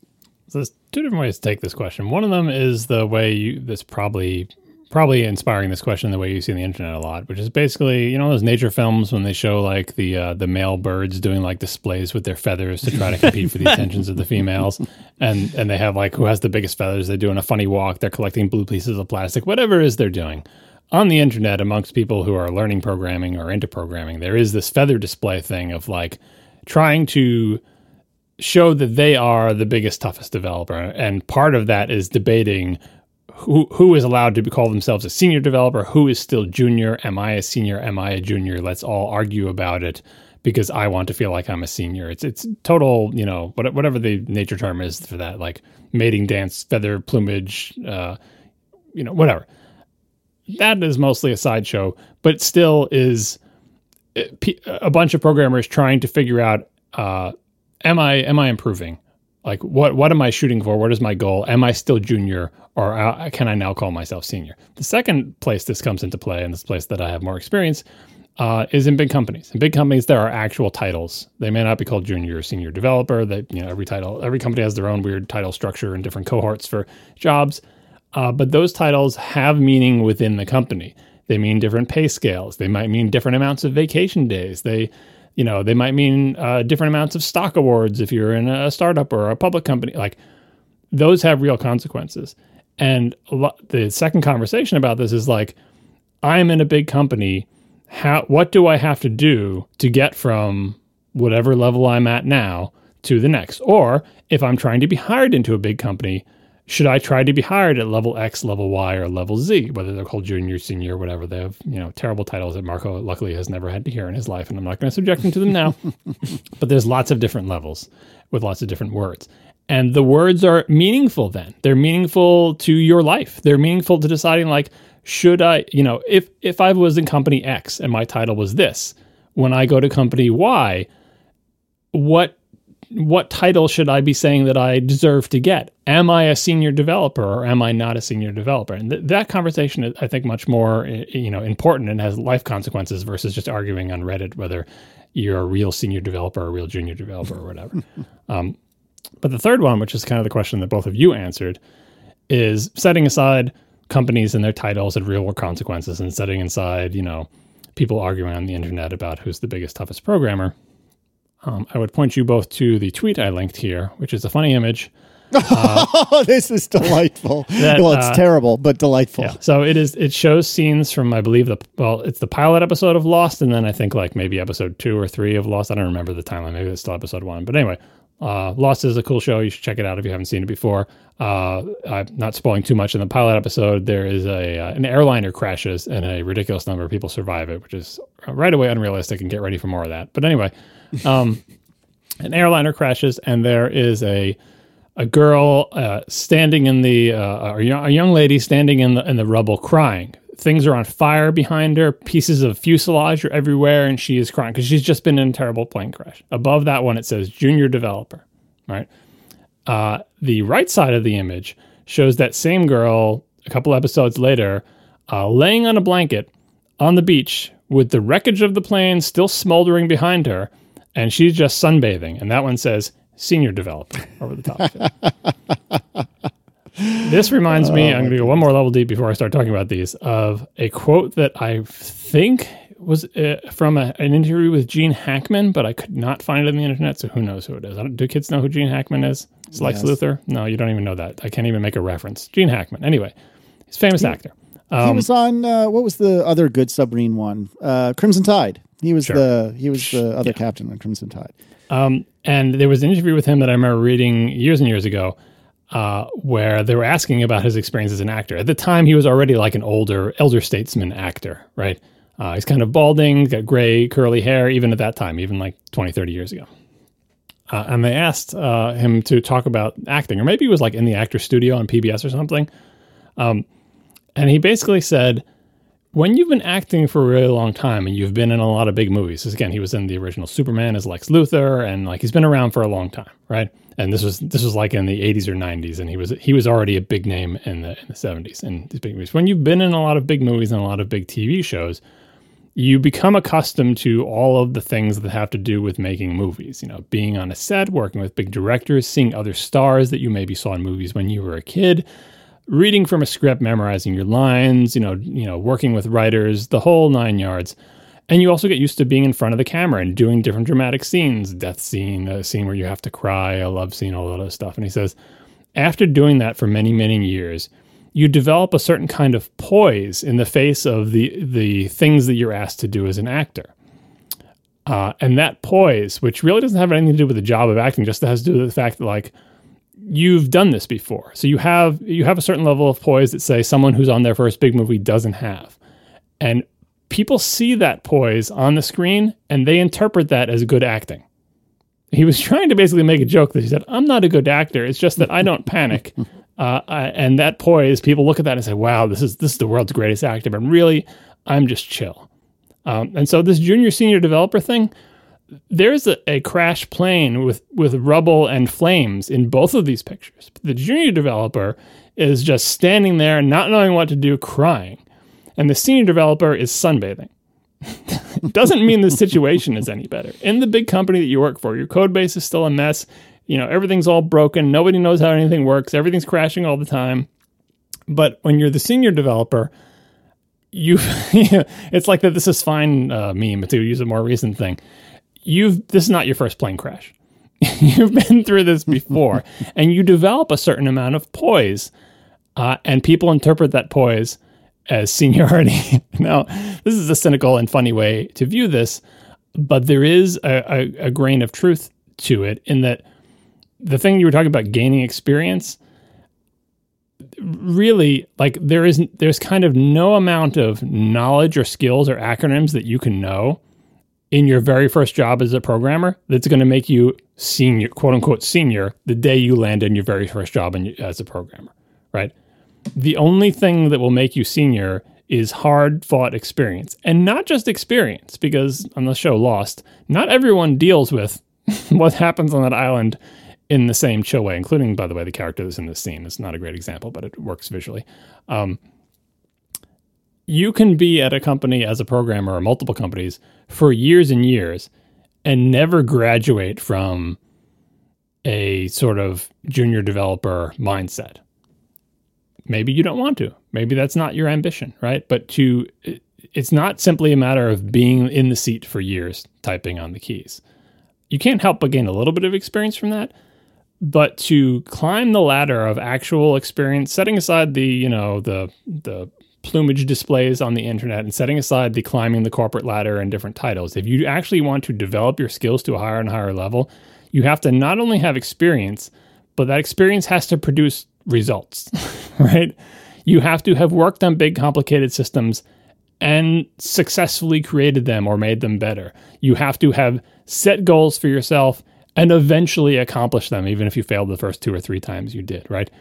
It's not just experience, it is experience doing more and more complicated things and eventually succeeding at them, or at least doing them better than you did before. Merely doing the same thing for 20 years as a programmer and never getting any better, that's called a career. You can have that career. Everybody knows people who have careers like that. That's not a shameful thing to have. If you think of somebody who, like, you know, I don't know, like fixes power lines and they fix power lines, like after the first one or two years in the job, they've got all the skills they need to have and they work fixing power lines for 50 years and they never get any better at fixing them.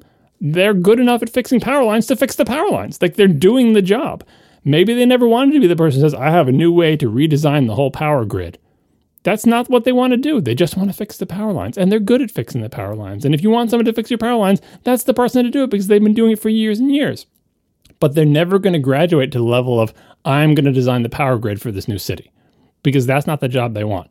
Usually in real jobs, it, like it's clear you're either the person who fixes the power lines or the person who designs it. There's not a lot of crossover in those jobs. But in programming, in programming, there is no city. There is, there is no nothing there. It's just ones and zeros. It's characters on the screen, and people doing quote unquote the same job one person maybe just just want to be the person who fixes the power lines when they go down after the winter storm, and they want to do that for 20 years. And the other person wants to essentially design the solar system.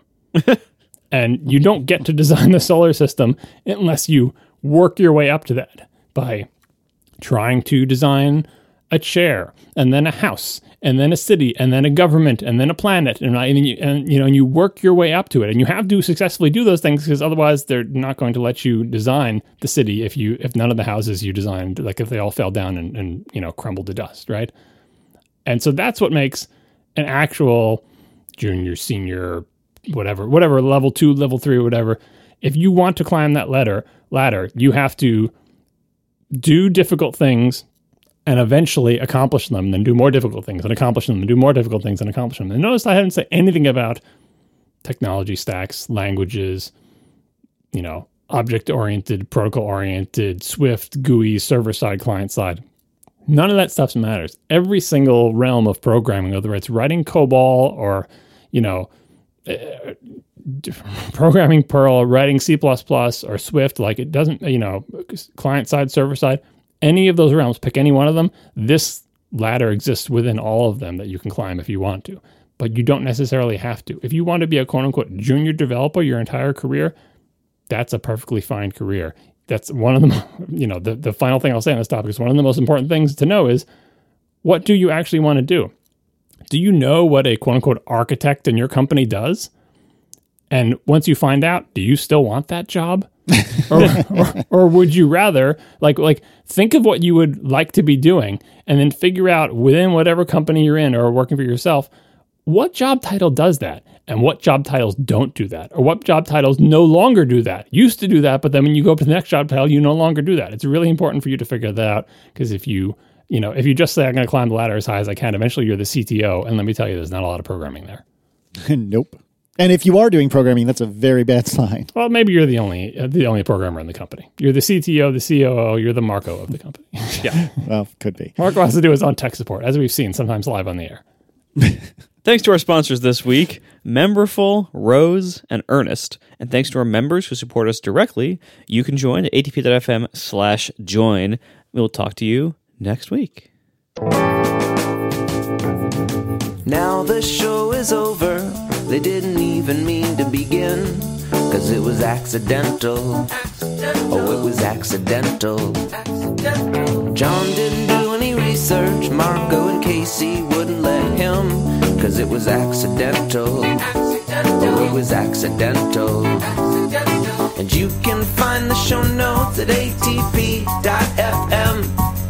And if you're into Twitter, you can follow them at C A S E Y L I S S. So that's Casey Liss, M A R C O A R M E N T, Marco Arment, S I R A C U S A Siracusa. It's accidental. Accidental. They didn't mean to. Accidental. Accidental. Tech John, tell me about your beeps. I keep calling it the three beeps, but I think technically there's four. Um, this is a multi-month thing. I'm just bringing you in on it now because I feel like I don't know. It's either coming to a head or I'm starting to give up and I have to deploy the internet to save me. Uh, there's still one step I really have to take to deploy the internet, but I figure this time for ATP audience to know. Um, for the past several months, somewhere in my house, a couple of times a day, uh, we hear three beeps, sometimes four, and it's a little song. Uh, it's it's like a three note scale.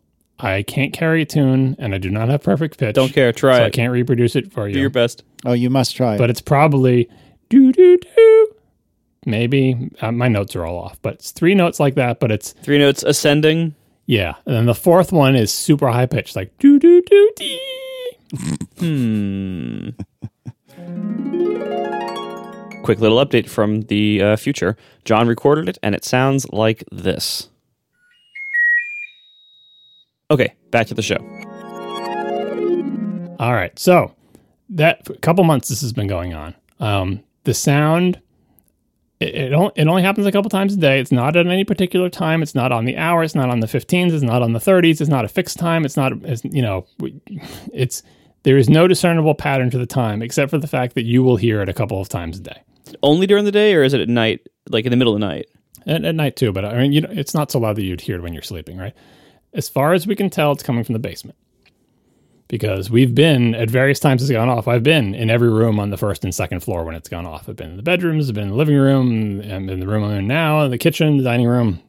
If it was any of those rooms, you'd be able to tell. No matter what room in the house you're in, it sounds like it's coming from the basement. A couple of us have been in the basement when it's gone off. I haven't been, but a couple people have. And that has helped us well, I don't know. Has it helped us locally? There's been various reports when you're in the basement of where it might sound like it's coming from. There's been various reports. Right. Sometimes it seems like it's coming from one place. Sometimes it seems like it's coming from another place. My parents were here recently. We have like a finished room in the basement with like a guest bedroom, and they were sleeping down there. They thought it was coming from the room, the, the room that they're sleeping in. And I said, "Where? Where in the room?" And they just, you know, it's it's a type of little ditty that it's hard to isolate because it's a it's a computery type sound, right? So here's a couple of problems with this. One, uh, in the beginning, it was just kind of amusing, like, "Hey, what is that beeping sound?" But now, several months in, now it's a mission, right? So, started to do the process of elimination. You have an idea of thing you think might be making three beeps, shut it off, and then wait to see if you hear the three beeps. If you hear them and the thing was off, it's not that thing. Okay, so what what things are in the basement? Like is laundry down there? Yeah. So the, one of the questions is what changed?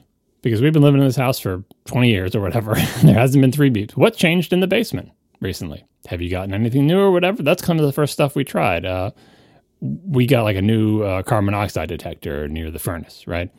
Um, so one of the first things I tried was okay, I'm taking that thing and I'm bringing it, I'm taking it out of the basement and putting it into the room where I am for a day. I just carried around with me for a day. I'm like, if this thing goes off, it's going to be two feet, away from me. I'll know it. Uh, and three beeps went off, and it wasn't the carbon monoxide detector. Oh, you know, I think the chat room has already solved it. I bet I know what it is. And I'm stealing Ted from Ohio or Ted O's answer. Where is your Fios ONT? Right. So I mean, yeah. So let me just take some more stuff that, that I've learned. right, It- all right. it- there's there's a bunch of other stuff down there. There's there's both of my Synologies. There's a UPS attached to them. There's an Eero. I shut down all those things in turn, including turning off the UPS, which is kind of a pain because I had to, you know, plug things directly into the wall. It's not either one of the Synologies. It's not the UPS. It's not the Eero. I didn't uh, unplug slash replace the switch because if I if I turn off that switch, internet wired internet in the house no longer works. so uh, I suppose I could replace that switch with another one, right? Um, water heater. Uh, nothing's changed with the water heater recently, but I figured we'd give it a try. Like searched on the internet, like is there any speaker inside the little pilot light? Because they have a gas water heater and there's a little box with thermocouple and in the pilot light or whatever. Like, does that box have a speaker? Period. Right. Like trying to get the manual for that or whatever. Obviously, I can't. I can't disable that and turn that off because we need hot water, or I wouldn't want to. Obviously, um, but I'm pretty sure it's not that. The FiOS thing was was an option. If you Google for FiOS box beeps, you'll find a million people. Like because the, the, like the, you remember this, Casey, when FiOS box had, or maybe uh, Marco does too. Remember, it had the big battery backup thing. Yep, Right. yep, it happened to me too. They don't have that anymore. Uh, The modern ones don't. If you get gigabit fiber like I have, they no. I think they, they took away like my backup battery. I think I see where it used to be attached. Like a, there's like a DC input on the thing. It was supposed to keep your your like your your uh, your plain old telephone system line active. Like if you lost power, you could still Yep, make telephone exactly it. calls, right?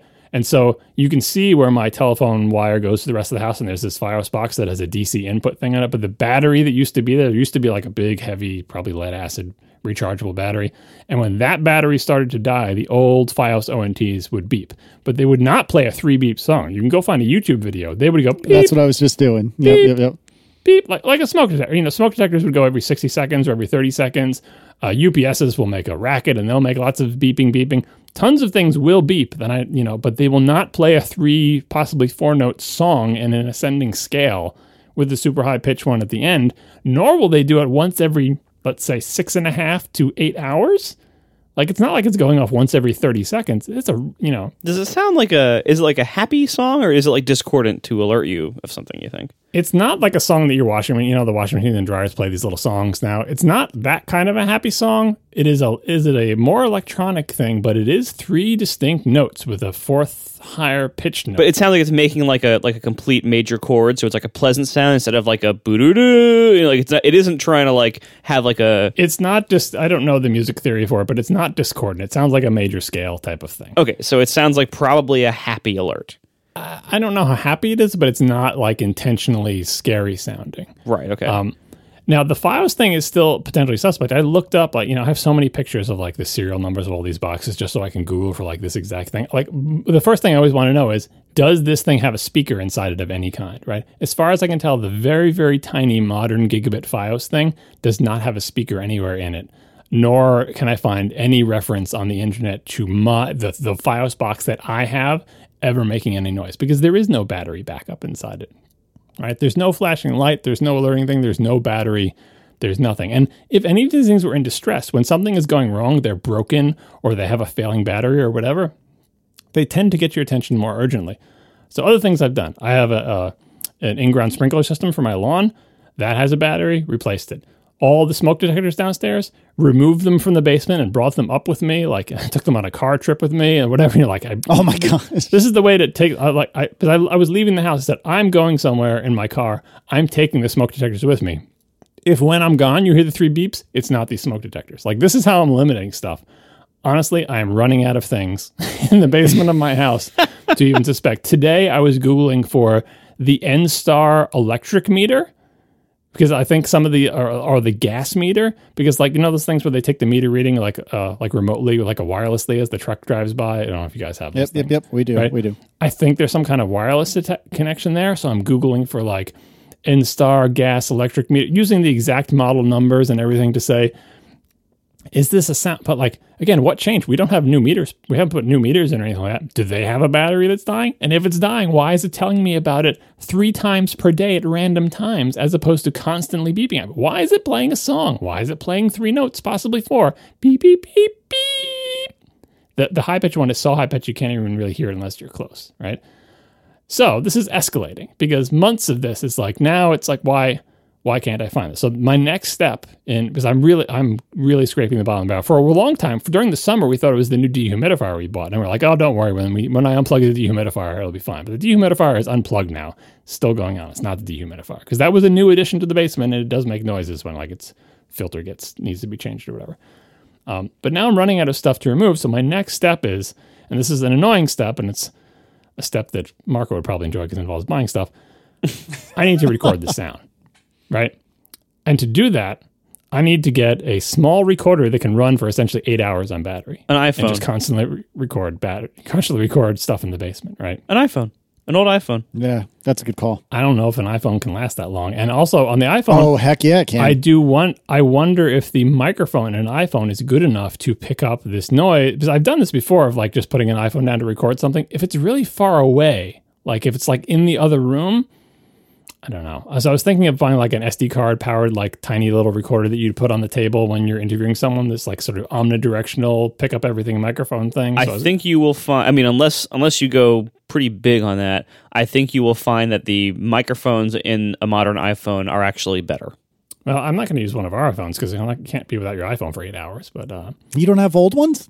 I suppose I can look up there to see, like the old ones the kids are using. You know, so they, we can hand it down. I think the What about your perfect jet black iPhone 7? yeah, I do have that somewhere. I mean, that's a little older, but you know, that, I I think you would probably still have pretty good luck with that. I mean, you could get a little recorder. Believe me, I've I've gone through them. They're very they're very fun, but unless you get something very nice, like maybe like a Zoom like H5 with its awesome little XY capsules, I don't think you're gonna get better sensitivity than an iPhone built-in mic. Yeah. I mean, the other thing I was thinking of was like, obviously, if you really want to do this right, you get three microphones and you triangulate, right? So you'd have, Right. to, you'd have to get pre- precisely synchronized clocks, and you'd get the three microphones, and you'd get the recordings, and you'd get the little song to play, and then you'd bring them back, and then you'd have them time code synced, and you'd be able to triangulate somehow. You don't need them that synced. You just line up the waveforms and see which one's loudest. Yeah, you can do that too. Um, but yeah, and, and the thing is, guessing where I'm going to put this, I'm probably going to put it in the room where it seems to be. The problem is, we had reports of it sound. It sounded like it was coming from the water heater, and then we had it sounded like it was coming from the room I'm sleeping in. Those are on the opposite ends of the ends of the basement. Cool. So again, I have never been in the basement when it has gone off, but we have very conflicting reports of people who have been in the basement when it's gone off. You know, a, a couple of senior citizens and someone sitting next to a running laundry machine. Um, beeps are hard to to isolate in that way. You have a laptop for work, do you not? I'm not going to leave my laptop down there. No, no, no, no, no. You're going to go down there and work on your laptop tomorrow. maybe, maybe it's not nice in the basement. Um, I didn't. What do you want to know the source of the beep or not? Anyway, so well, so the the goal of recording it is mostly so I can post the recording on the internet, Yeah, and yeah, so yeah, people can say, "Oh, I've heard that little sound. It's from X." And yes, I'm going to have to endure all the people saying, "Are you sure it's not your dryer singing a song to you?" I know my dryers and washers songs, and I have they, these are old appliances that we've had for many many years. Um, so yeah, I this is uh, the mystery in my house, and I I figured I would bring this up today just because like I'm I'm kind of at my wits end, like having you know powering down my Synologies, powering down the UPS that they're attached to, powering down my basement Eero, like it's not those things. And if it is the FiOS thing, like God, the problem the problem with the FiOS thing is the all the Google results are polluted by people with the with the beeping uh, batteries. Like you just can't you can't penetrate. You will just find years and years of people with their failing batteries and their FiOS ONTs that are the old version. You'll find YouTube videos of it. You'll find web pages. You'll find bulletin boards. And when you start putting in the model number of my thing, nothing having to do with beeping ever comes up. It was getting to the point of where you do like what is it called, Google whacking or whatever. You find one result, yeah. right? It's it's really brutal out there because if you say beep or song or anything like that, a bunch of legit problems pollute uh, your results. That's why I feel like I need to get the recording. When we do get the recording, maybe we'll play it on the show and maybe someone will recognize the tune. But what a weird mystery because it's either a new addition to my basement, which I feel like there hasn't been a new addition, or it's something that's been in my basement for at least a decade that has suddenly decided to start singing a song every once in a while for months, like three times a day. If I mean, if a battery was dying, it would be dead by now. Oh, I'm sorry, John. That's very frustrating. I mean, it's not it's not that loud, but you can hear it on the the second floor of the house. From the ba- if it is ostensibly in the, In the ba- it's in the basement. You're on the second floor of the house, and if you are attuned to doo doo doo, you can hear it. Hmm. and then the, the most frustrating thing, it's like it's like an alien signal. It's like when you hear it, you know, well, I won't be hearing that again for six hours. Do do do do do. So it's never more frequent. No. Nope. If it was, we'd be like running down there, like, where is it? Where is it? Nope. You it, it does its thing, and you will not hear it again for hours. Every time you hear it, write down like the exact time. That's what I was going to say. Yeah. Yeah, I, I was doing I was doing the logging to try to find a pattern. I gave up when there was no pattern. Like it's not even it's not even on five minute increments. It is just it's all over the map. So it's not it's not like every seven and a half hours. no, It's- sometimes sometimes it'll only be a three hour gap. Oh, you're like, I just heard that three hours ago. Sometimes you'll go the whole day, and obviously you're not in the same place all the time, so it could be going off when we're not there. But I'm in the house all day long, and I like when did I hear it today? I heard it, I think like at nine twelve or something, and then at like four twenty two, uh, and then I haven't heard it since then.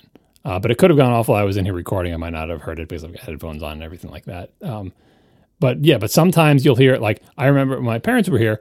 Sometimes they would they said we heard it like three times in the night. Right, we heard it at like 10 p.m., at like 2 a.m., and 4 a.m. Um, and they had various theories about what they thought it might be. Um, and that's a lot. That's a pretty frequent thing. Like, but sometimes you won't hear it for a much longer stretch. It's it's it's super weird. Remember, um, remember you and I have, well, all of us actually have visited Underscore's house uh, a couple of times, and you slept in their basement a couple of times. And one time, I don't know, it was two, three years ago. I forget what what Underscore was trying to ship, but he did a Grey style staycation by basically, actually, Marco, you'd probably remember this, it, by sequestering himself in his own basement and basically coming up for food and little else. And I think what you need to do is an underscore slash Grey style staycation in your own basement and just dedicate 24 hours to living down there. Never leave unless you absolutely have to. And if, if you do, you better get a proxy down there to sit and listen for you. And if you really, really do want to fix this problem, you will, and if it is indeed in the basement, you will fix this problem. Yeah, it, it needs it needs to be a recorder though, because like say I'm sitting in the finish room and it goes off, I'm not confident that I could isolate it because you've got like fractions of a second to hear the little song, and I could probably tell directionally it's in that half of the room, but beyond that, like you don't realize how much you rely on the repetition of a sound to get closer to it. Like if the smoke alarm only chirped once and didn't keep chirping every 30 seconds, you would never find it. It's so hard to find it even when it chirps every 30 seconds, right? Yeah, you gotta like start like hunting in your house. Like, all right, try this room. Stand Right. here. When next one, then oh, it's this direction. All right, go stand over here. And imagine if it imagine if it chirped twice per day, separated by eight hours. You would never friggin' find it, right? That's what this is like. anyway, I'll try to get a recording. If I get one, I will post it on Twitter, and I will I will bring it to the show and give it to Marco, and he can uh, play it for all the ATP listeners. And I'm hoping someone somewhere is like, "Oh, I know what that is. It really is the FiOS ONT," and then I can call Verizon and say, "Hey." The one thing I can't turn off in my house is making a noise. Come and fix it.